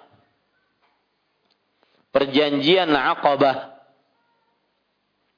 Dan beliau termasuk sahabat Rasulullah sallallahu alaihi wasallam yang paling banyak meriwayatkan hadis Rasulullah sallallahu alaihi wasallam. Jumlah hadis beliau sekitar 1400 hadis. Dan termasuk dari mufti penduduk kota Madinah. Mufti penduduk kota Madinah. Taib. Itu sekitar dari Jabir bin Abdullah radhiyallahu an. Bahwasanya Rasulullah SAW pernah bersabda kepada Bilal. Bilal bin Rabah. Mantan budak berkulit hitam dari negeri Ethiopia dimerdekakan oleh Abu Bakar As-Siddiq. Disiksa sebelumnya oleh Umayyah bin Khalaf. Dijanjikan oleh Rasulullah sallallahu alaihi wasallam sebagai penghuni surga dan uh, suara sendal beliau di depan Rasulullah sallallahu alaihi wasallam di dalam surga. Padahal Bilal masih hidup di dunia. Dan ini keutamaan.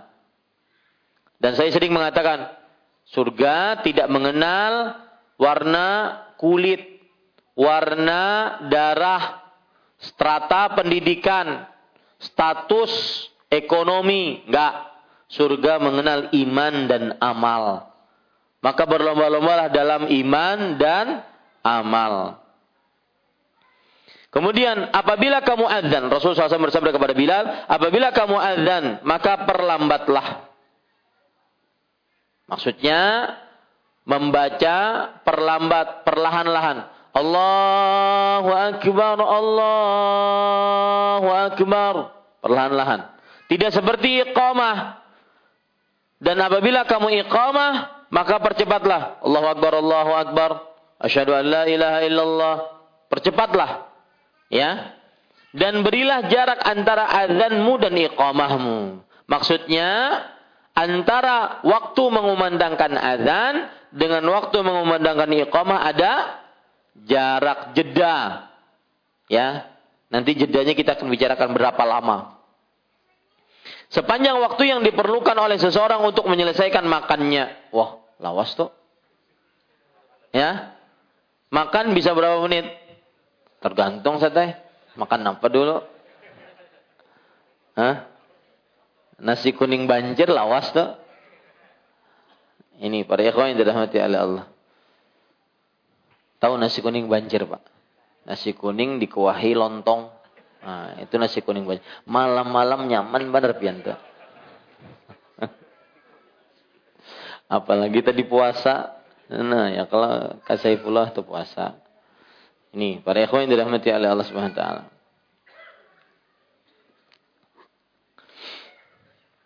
Baik, kita lanjutkan Bapak Ibu saudara-saudari yang dimuliakan oleh Allah Subhanahu wa taala. Poin yang kedua dari hadis eh, yang ketiga yaitu derajat hadis ini diriwayatkan oleh At-Tirmidzi dan dia mendhaifkannya dan fi'lan benar memang hadis ini lemah bahkan lemah sekali. Ya. Karena di dalamnya kalau ingin mencatat di dalamnya ada seorang perawi yang bernama Abdul Mun'im Al-Basri. Orang ini disebut oleh Imam Bukhari mungkarul hadis Hadisnya mungkar. Hadis mungkar itu apa? Hadis yang menyelisihi hadis lebih kuat darinya. Hadis yang menyelisihi hadis lebih kuat darinya. Imam Ibn Hibban mengatakan apa? Mungkarul hadis jiddan. La yajuzul ihtijaju bihi idha wafaqa thiqat. Fakaifa idhan farada bi awabid. Subhanallah. Lihat, ini kalau kita di zaman sekarang disebut ghibah ini. Tapi di dalam ulama hadis nggak ada.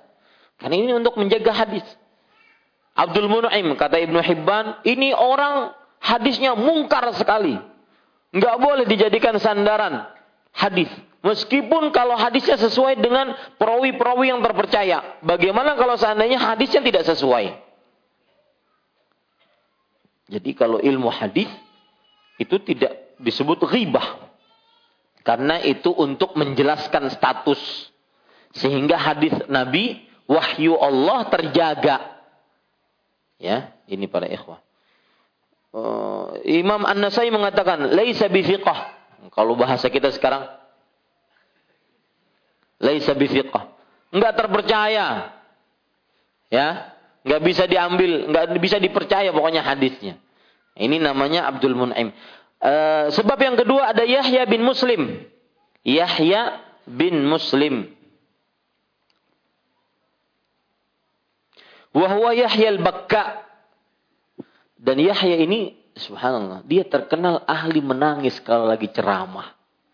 Tapi dalam periwayatan hadis lemah. Nah, jadi bukan ukuran pak. Ahli menangis, tapi dalam periwayatan hadis lemah. Oh iya, bisa jadi. Ahli sholat malam, tapi dalam periwayatan hadis lemah. Karena periwayatan hadis bukan hanya bersandar kepada ibadahnya saja, tetapi bersandar kepada hafalannya, ya, kemudian keterpercayaannya, nah seperti itu. Imam Ad-Daruqutni mengatakan matruk. Ini orang matruk. Matruk itu artinya ditinggalkan hadisnya. Karena dituduh berdusta. Uh, ya. Hati-hati kadang-kadang kalau ceramah-ceramah asalnya ketawa ketiwi hahaha oh nangis. Ya, di akhir ceramah sambil doa-doa sambil nangis. Nah, ini hati-hati ya para ikhwan yang dirahmati Allah. Bahkan kadang-kadang maksa orang nangis. Ayo nangis ayo. Dibuat dengan apa uh, sound-sound yang syahdu sehingga kemudian mengingatkan tentang orang tua, mengingatkan tentang ini dan itu. Akhirnya nangis. Ini para ikhwan yang dirahmati oleh Allah Subhanahu wa taala. Baik. Dan hadis ini para ikhwan yang dirahmati oleh Allah lemah sekali. Ya. Tetapi para ulama mengatakan ma'aniha sahihah. Makna-makna yang ada dalam hadis ini sah benar Ya. tadullu 'alaiha umumatus syariah wa maqasiduha fil ahkami syar'iyyah. Makna-makna yang ada dalam hadis ini ditunjukkan oleh keumuman syariat dan tujuan-tujuan yang ada dalam hukum syariat. Kita lihat sekarang. Ya. Beberapa pelajaran dari hadis ini. Pertama, hadis ini menunjukkan bahwa tatkala azan pelan-pelan. Kenapa? Karena untuk memanggil orang yang belum datang ke masjid maka cocoknya pelan-pelan. Kalau di awal mungkin dia tidak mendengar, kalau pelan-pelan mungkin di pertengahan dia dengar. Atau di akhir dia dengar. Karena akibat apa? Pelan-pelan. Saya ulangi, hadis ini menunjukkan bahwa azan pelan-pelan. Karena untuk memanggil orang yang belum hadir ke masjid. Dan dengan pelan-pelan, benar-benar sampai pemberitahuannya. Begitu.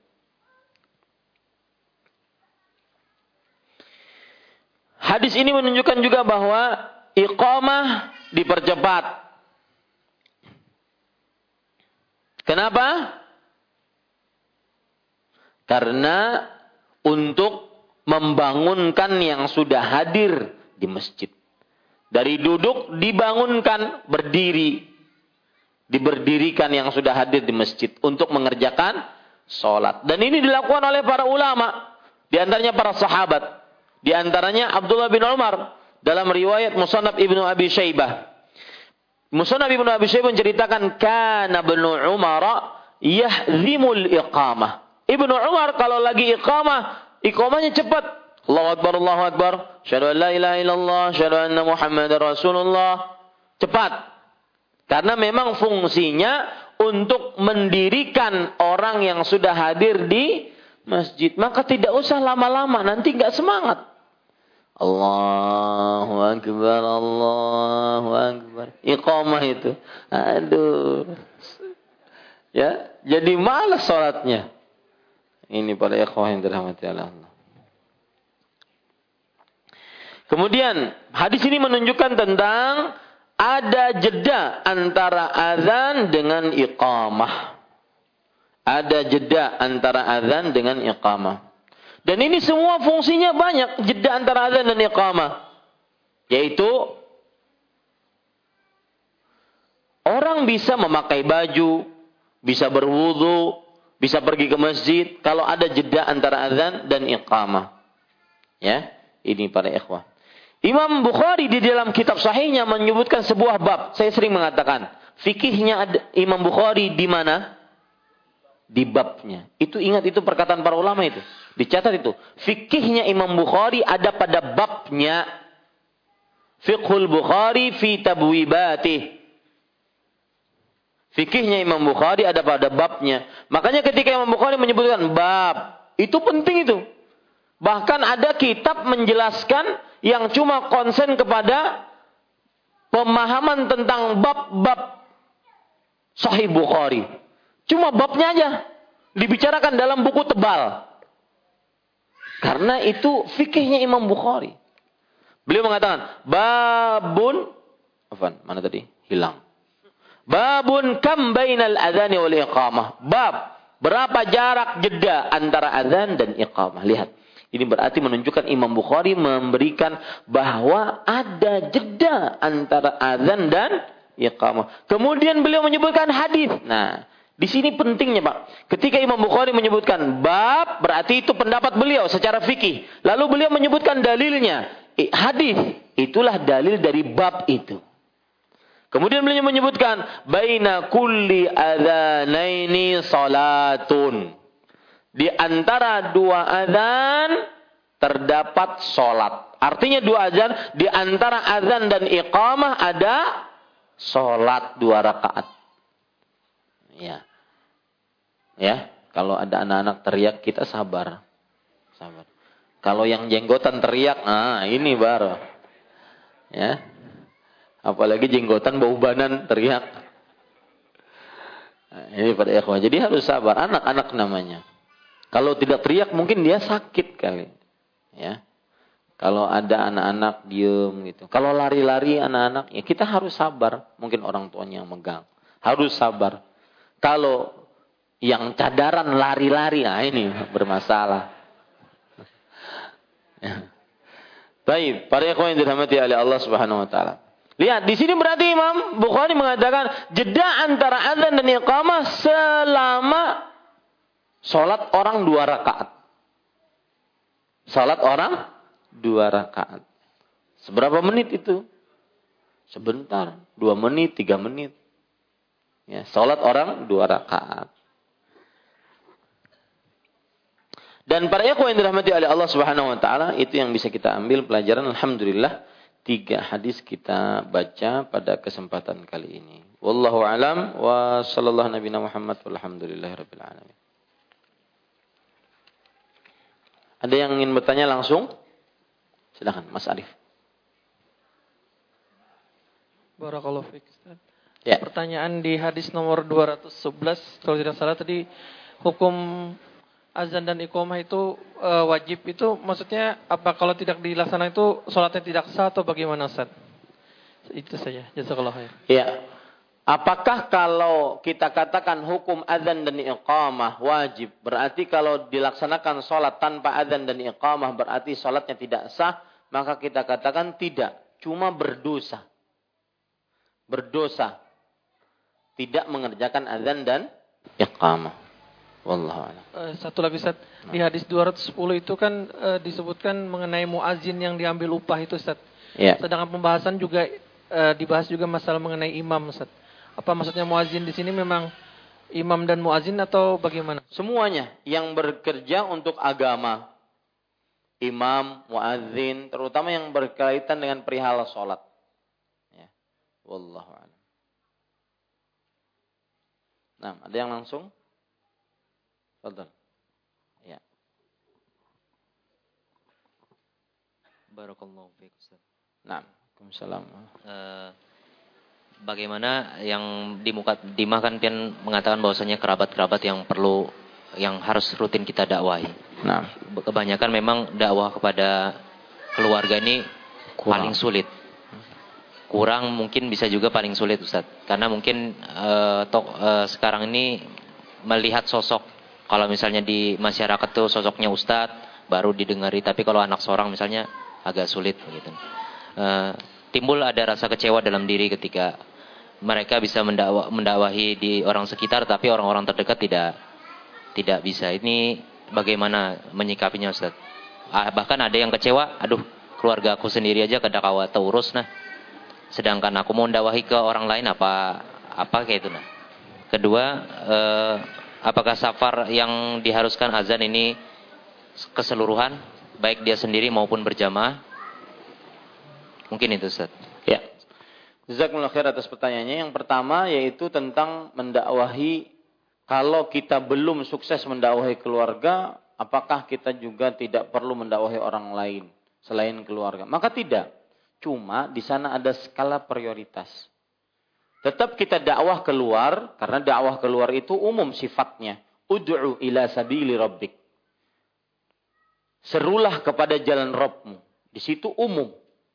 Ya, tapi ada skala prioritas kita mendakwahkan juga kepada keluarga kita. Bahkan itu yang lebih utama dibandingkan orang lain. Tapi bukan berarti kita katakan lebih utama kemudian kalau keluarganya belum dapat hidayah, belum dapat petunjuk, kita tidak berdakwah kepada orang lain. Atau orang lain dicela, misalkan. Kamu kok berdakwah kepada orang lain? Tuh ading masih kada sholat. Misalkan. Ya, maka kita katakan, iya, ading saya belum sholat, tapi saya juga ingin berdakwah kepada orang lain dan kepada ading saya. Yang keliru yang kita katakan tadi adalah dia memfokuskan dirinya kepada orang lain sedangkan keluarganya terbengkalai. Ini tidak mengamalkan al-aula fal-aula. Yang paling prioritas sebelum yang paling penting. Ya, lebih didahulukan. Lihat Rasulullah SAW ketika berdakwah pertama kali di dalam surat Al-Muddathir. Uh, ya ayuhal muddathir kum fa'anzi wa rabbaka fakabbir wa li rabbika wa wa fahjur. Ada ayat yang berbunyi wa anzir ashiratakal maqrab ashiratakal aqrabin. Bukan surat Al-Muddatsir. Dan berikanlah peringatan kepada kerabat-kerabatmu yang paling terdekat. Itu mereka lebih utama. Ya. Makanya orang yang e, berilmu dalam dakwah, dia juga memperhatikan keluarganya, bahkan lebih memperhatikan daripada orang lain. Ini para ikhwah. Dan terkadang memang seperti itu sebagian disebutkan.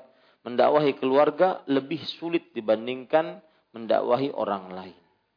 Bahkan kadang-kadang anak sendiri tidak terdakwahi. Istri sendiri tidak terdakwahi.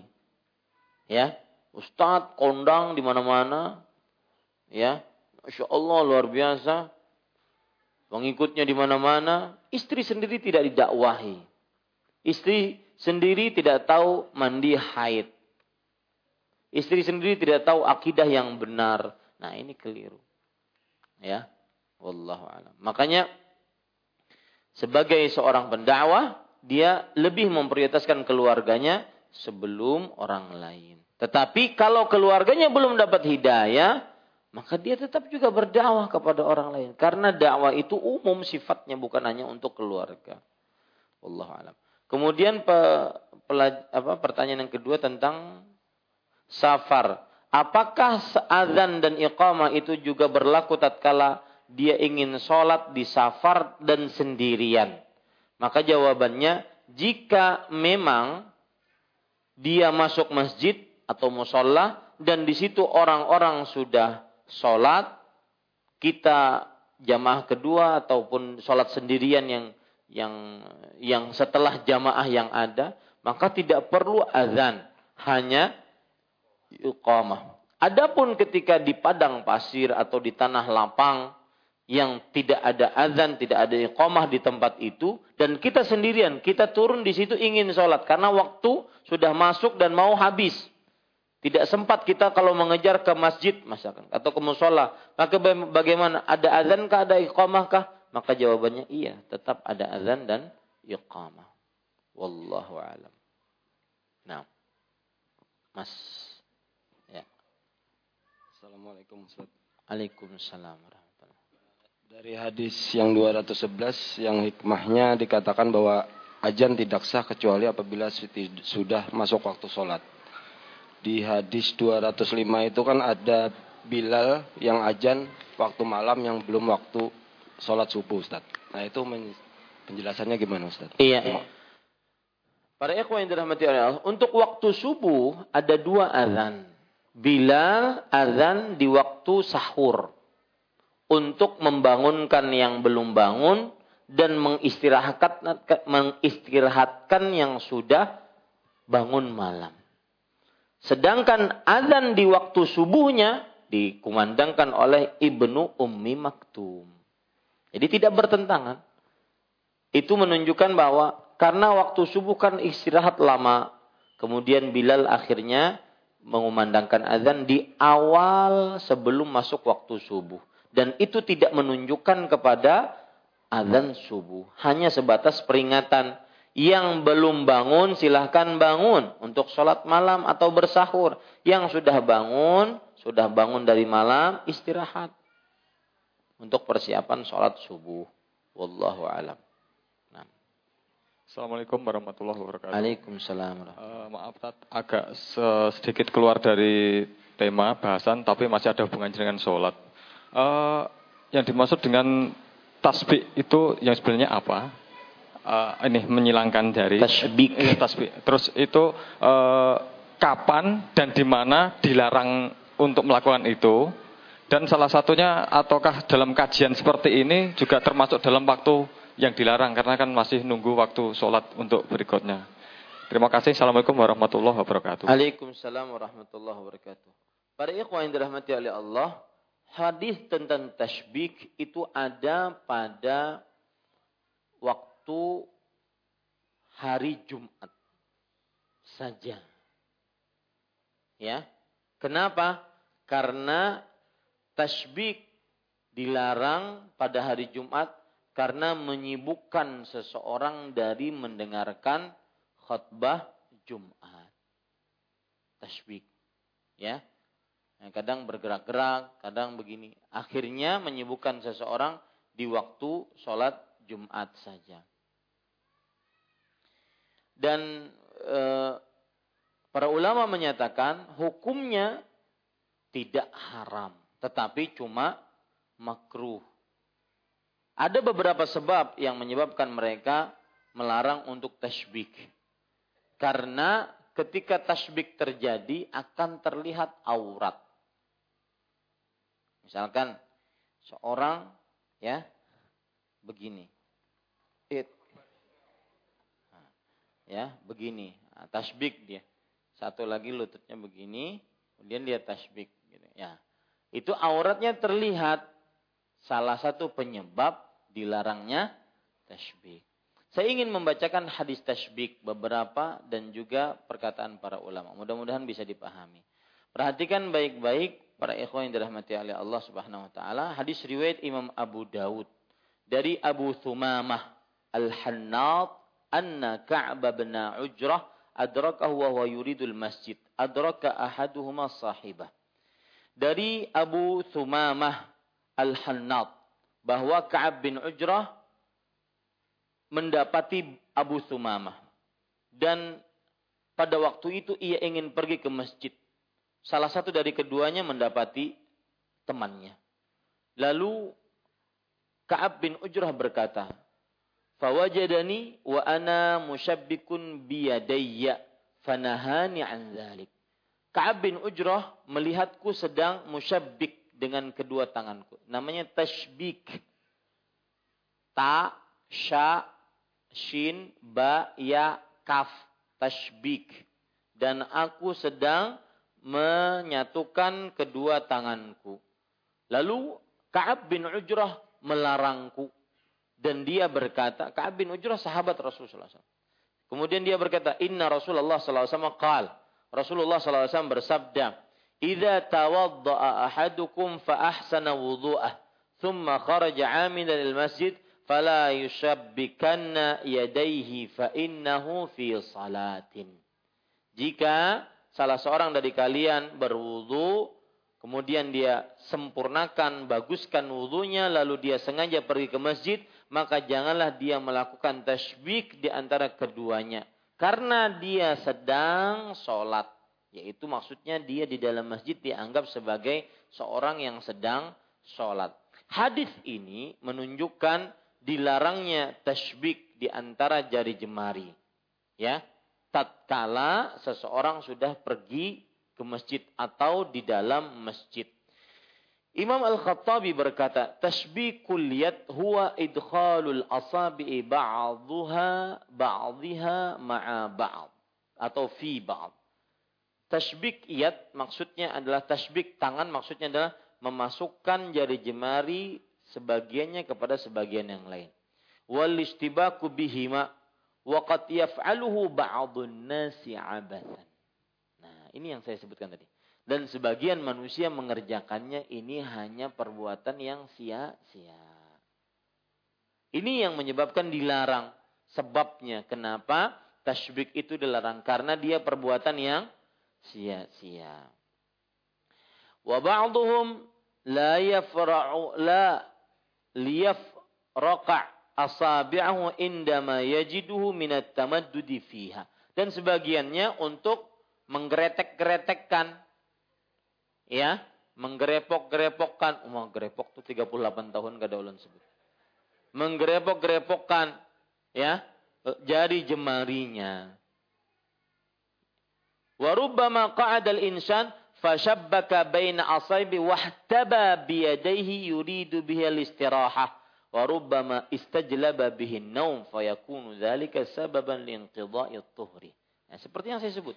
Sebagian orang melakukan tasbik dengan dia merangkul lintuhut. Masya Allah.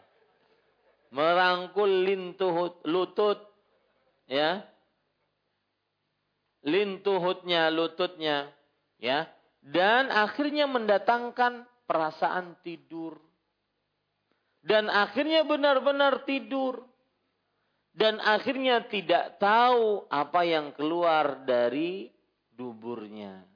Makanya dilarang. Ini sebenarnya tasbih adalah larangan-larangan larangan untuk sebuah sarana agar tidak terjadi pelanggaran-pelanggaran di dalam sholat. Jadi dia semacam sadud dzariyah.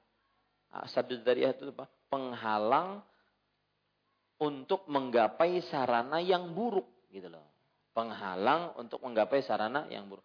Karena tasbih akhirnya terjadi abas, ketidak uh, mengerjakan hal yang tidak bermanfaat. Karena tasbih akhirnya menyebabkan orang tidur. Akhirnya ketika dia tidur, dia tidak tahu apa yang keluar darinya. Karena tasbih, akhirnya kadang-kadang terlihat auratnya. Itu penyebabnya. Dan wallahu alam para ikhwan yang dirahmati oleh Allah Subhanahu wa taala, uh, ada ulama yang mengatakan sebagaimana saya sebutkan tadi, itu tatkala hanya hari Jumat saja. Ada yang mengatakan hadisnya umum. Karena lihat hadis riwayat Imam Abu Dawud tadi, hadisnya umum. Para ikhwan yang dirahmati oleh Allah Subhanahu wa taala Imam Bukhari, nah ini Imam Bukhari lagi, menyebutkan bab babun tashbikul asabi'i fil masjid wa ghairihi. Bab ya, bolehnya tashbik di masjid atau di selainnya. Itu menunjukkan bahwa hukumnya tidak ditekankan dilarang. Cuma hanya sebatas kemakruhan. Karena beberapa kejadian sebagian sahabat tasbik dan tidak dilarang oleh Rasulullah sallallahu alaihi wasallam. Ini para ikhwah yang dirahmati oleh Allah Subhanahu wa taala.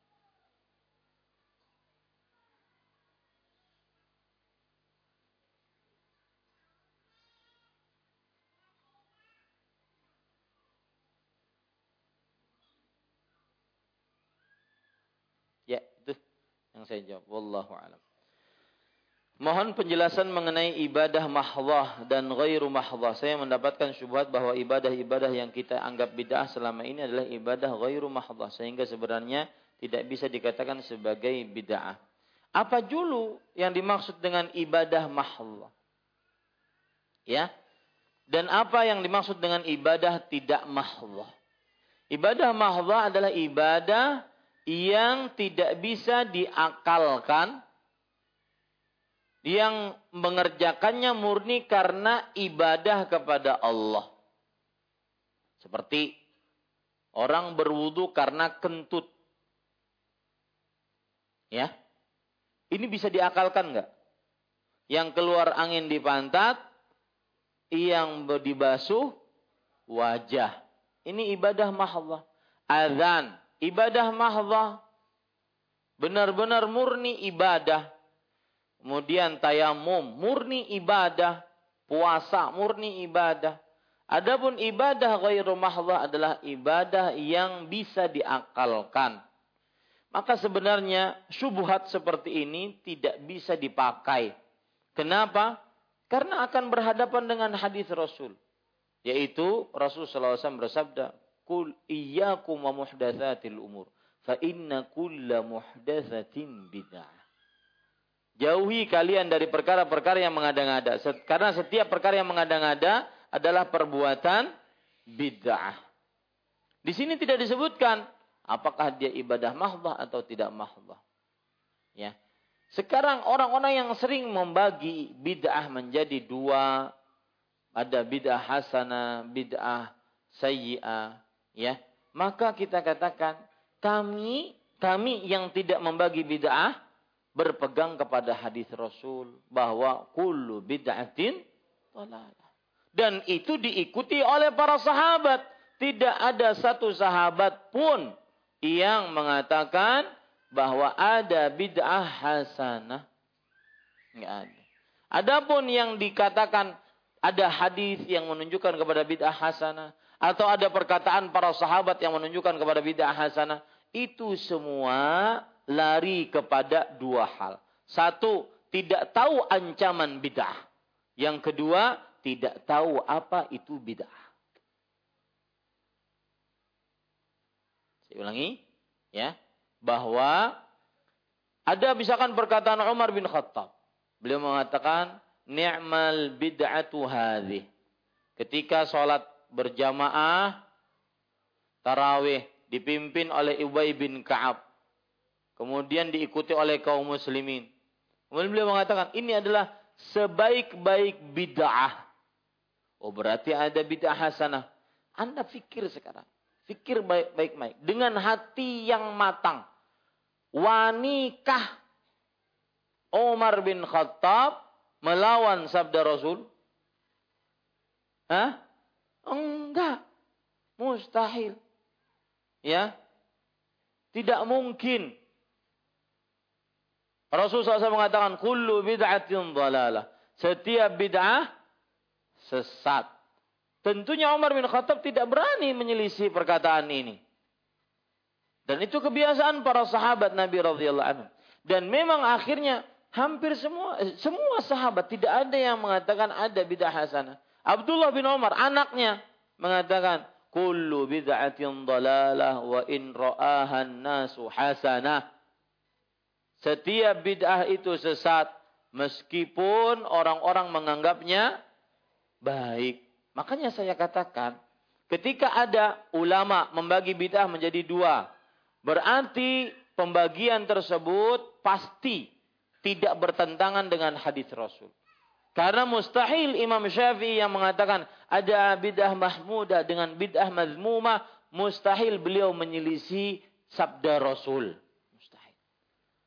Berarti yang memahami perkataan beliau yang salah, yang keliru, bukan Imam Asy-Syafi'inya rahimahullah taala.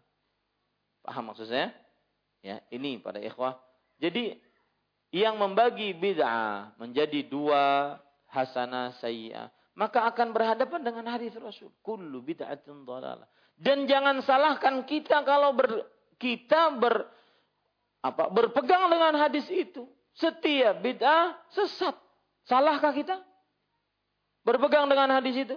Dianggap memecah belah umat? Tidak.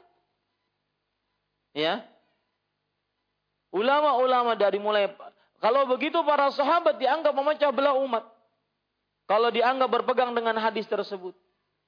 Padahal padahal tidak ada jalan untuk mencapai persatuan kecuali dengan berpegang teguh kepada hadis Rasul dan sunnah Rasulullah sallallahu alaihi wasallam. Maka para ikhwah yang dirahmati oleh Allah, syubhat seperti ini akan mudah berhadapan dengan hadis Rasul kullu bid'atin dhalalah. Setiap bid'ah sesat. Tidak ada pengecualian padanya. Ya. Tetapi maka kita katakan anggap itu perkataan kita dan pendapat kita. Kemudian Anda menganggap ada bidah hasanah, bidah saya. Taib, sudah itu pendapat Anda. Jangan kemudian membuat anarkis, mendemo kajian, membatalkan kajian. Sekarang kita bicarakan secara ilmiah. Ini dalil-dalil kita yang mengatakan bahwa bid'ah adalah sesat. Ini dalilnya A, B, C, D, ayat Al-Quran, hadis Rasul. Ini dalil-dalilnya. Anda yang berpendapat bahwa ada ada bid'ah say, hasanah sayyah, maka keluarkan dalilnya. Ajak umat ke situ. Nanti bertanggung jawab di hadapan Allah. Adapun berbuat anarkis, menggagalkan kajian, menganggap se, seorang ini memecah belah umat, ya, kemudian menebarkan kebencian, ini kemudian menganggap e, merusak amalan e, apa namanya orang setempat. Saya jadi berpikir, apakah ya, apakah ajaran Rasulullah yang diikuti atau budaya yang diikuti? Ya, ketika kita mengajarkan Al-Quran dan Sunnah, kemudian kita ini yang dituntut me, mengagungkan Islamnya atau mengagungkan budayanya. Heran saya. Mana yang dituntut? Mengagungkan Al-Quran dan Sunnah Islam yang kita agungkan. Ya, makanya saya katakan, jika ada orang yang berpendapat, ada bidah hasanah, bidah saya, bicarakan secara ilmiah. Jangan anarkis. Dari mulai semenjak dahulu. Imam Ash-Syafi'i rahimahullah berpendapat ada bidah mahmudah, bidah mazmumah. Meskipun sekali lagi saya katakan, yang mengatakan Imam Syafi'i mengatakan ada bidah hasanah, itu beliau tidak perkata, beliau tidak faham perkataan sebenarnya Imam Syafi'i. Tidak mungkin sekelas Imam Syafi'i menyelisihi sabda Rasul sallallahu. Lihat saja baca apa yang beliau sebutkan itu. Ya. Tidak mungkin sekelas Imam Syafi'i rahimahullah menyelisihi sabda Rasul Sallallahu Alaihi Wasallam. Makanya saya katakan yang mempunyai syubhat tentang bid'ah hasanah pasti dua hal. Pertama, tidak tahu tentang bahayanya bid'ah. Yang kedua, yaitu tidak faham apa itu bid'ah. Dan itu disebutkan oleh Imam Muhammad bin Salih Al-Utsaimin rahimahullah taala. Ini para ikhwan yang dirahmati oleh Allah habis waktu kita Pak.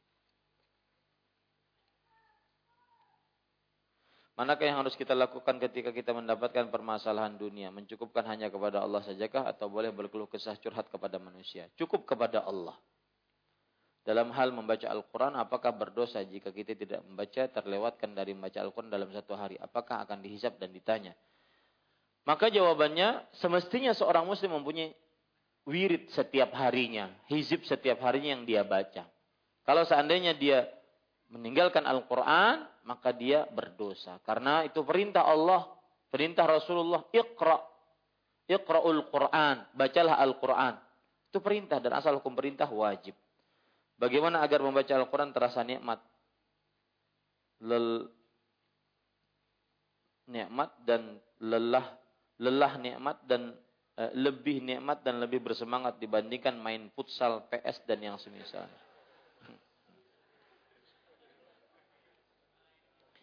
Maka jawabannya pertama ikhlaskan niat, yang kedua berharap pahala, itu akan terasa nikmat. Yang ketiga ingat akhirat bahwa bacaan Al-Qur'an yang akan memintakan syafaat nanti di hari kiamat. Sedangkan main futsal tidak akan minta syafaat nanti di hari kiamat. Ya. Ini perbandingan antara sama dengan sumur. Langit dengan bumi. Apakah disunahkan dalam kalimat asyhadu alla ilaha illallah wa asyhadu anna muhammad rasulullah ketika ketika apa ini? Iqamah. Apakah disunahkan dalam kalimat asyhadu alla ilaha illallah asyhadu anna muhammad rasulullah ketika iqamah? Nah, siapa yang nanya ini? Enggak, enggak paham artinya. Apakah disunahkan dalam kalimat asyhadu alla ilaha illallah wa asyhadu anna Muhammad Rasulullah? Hah?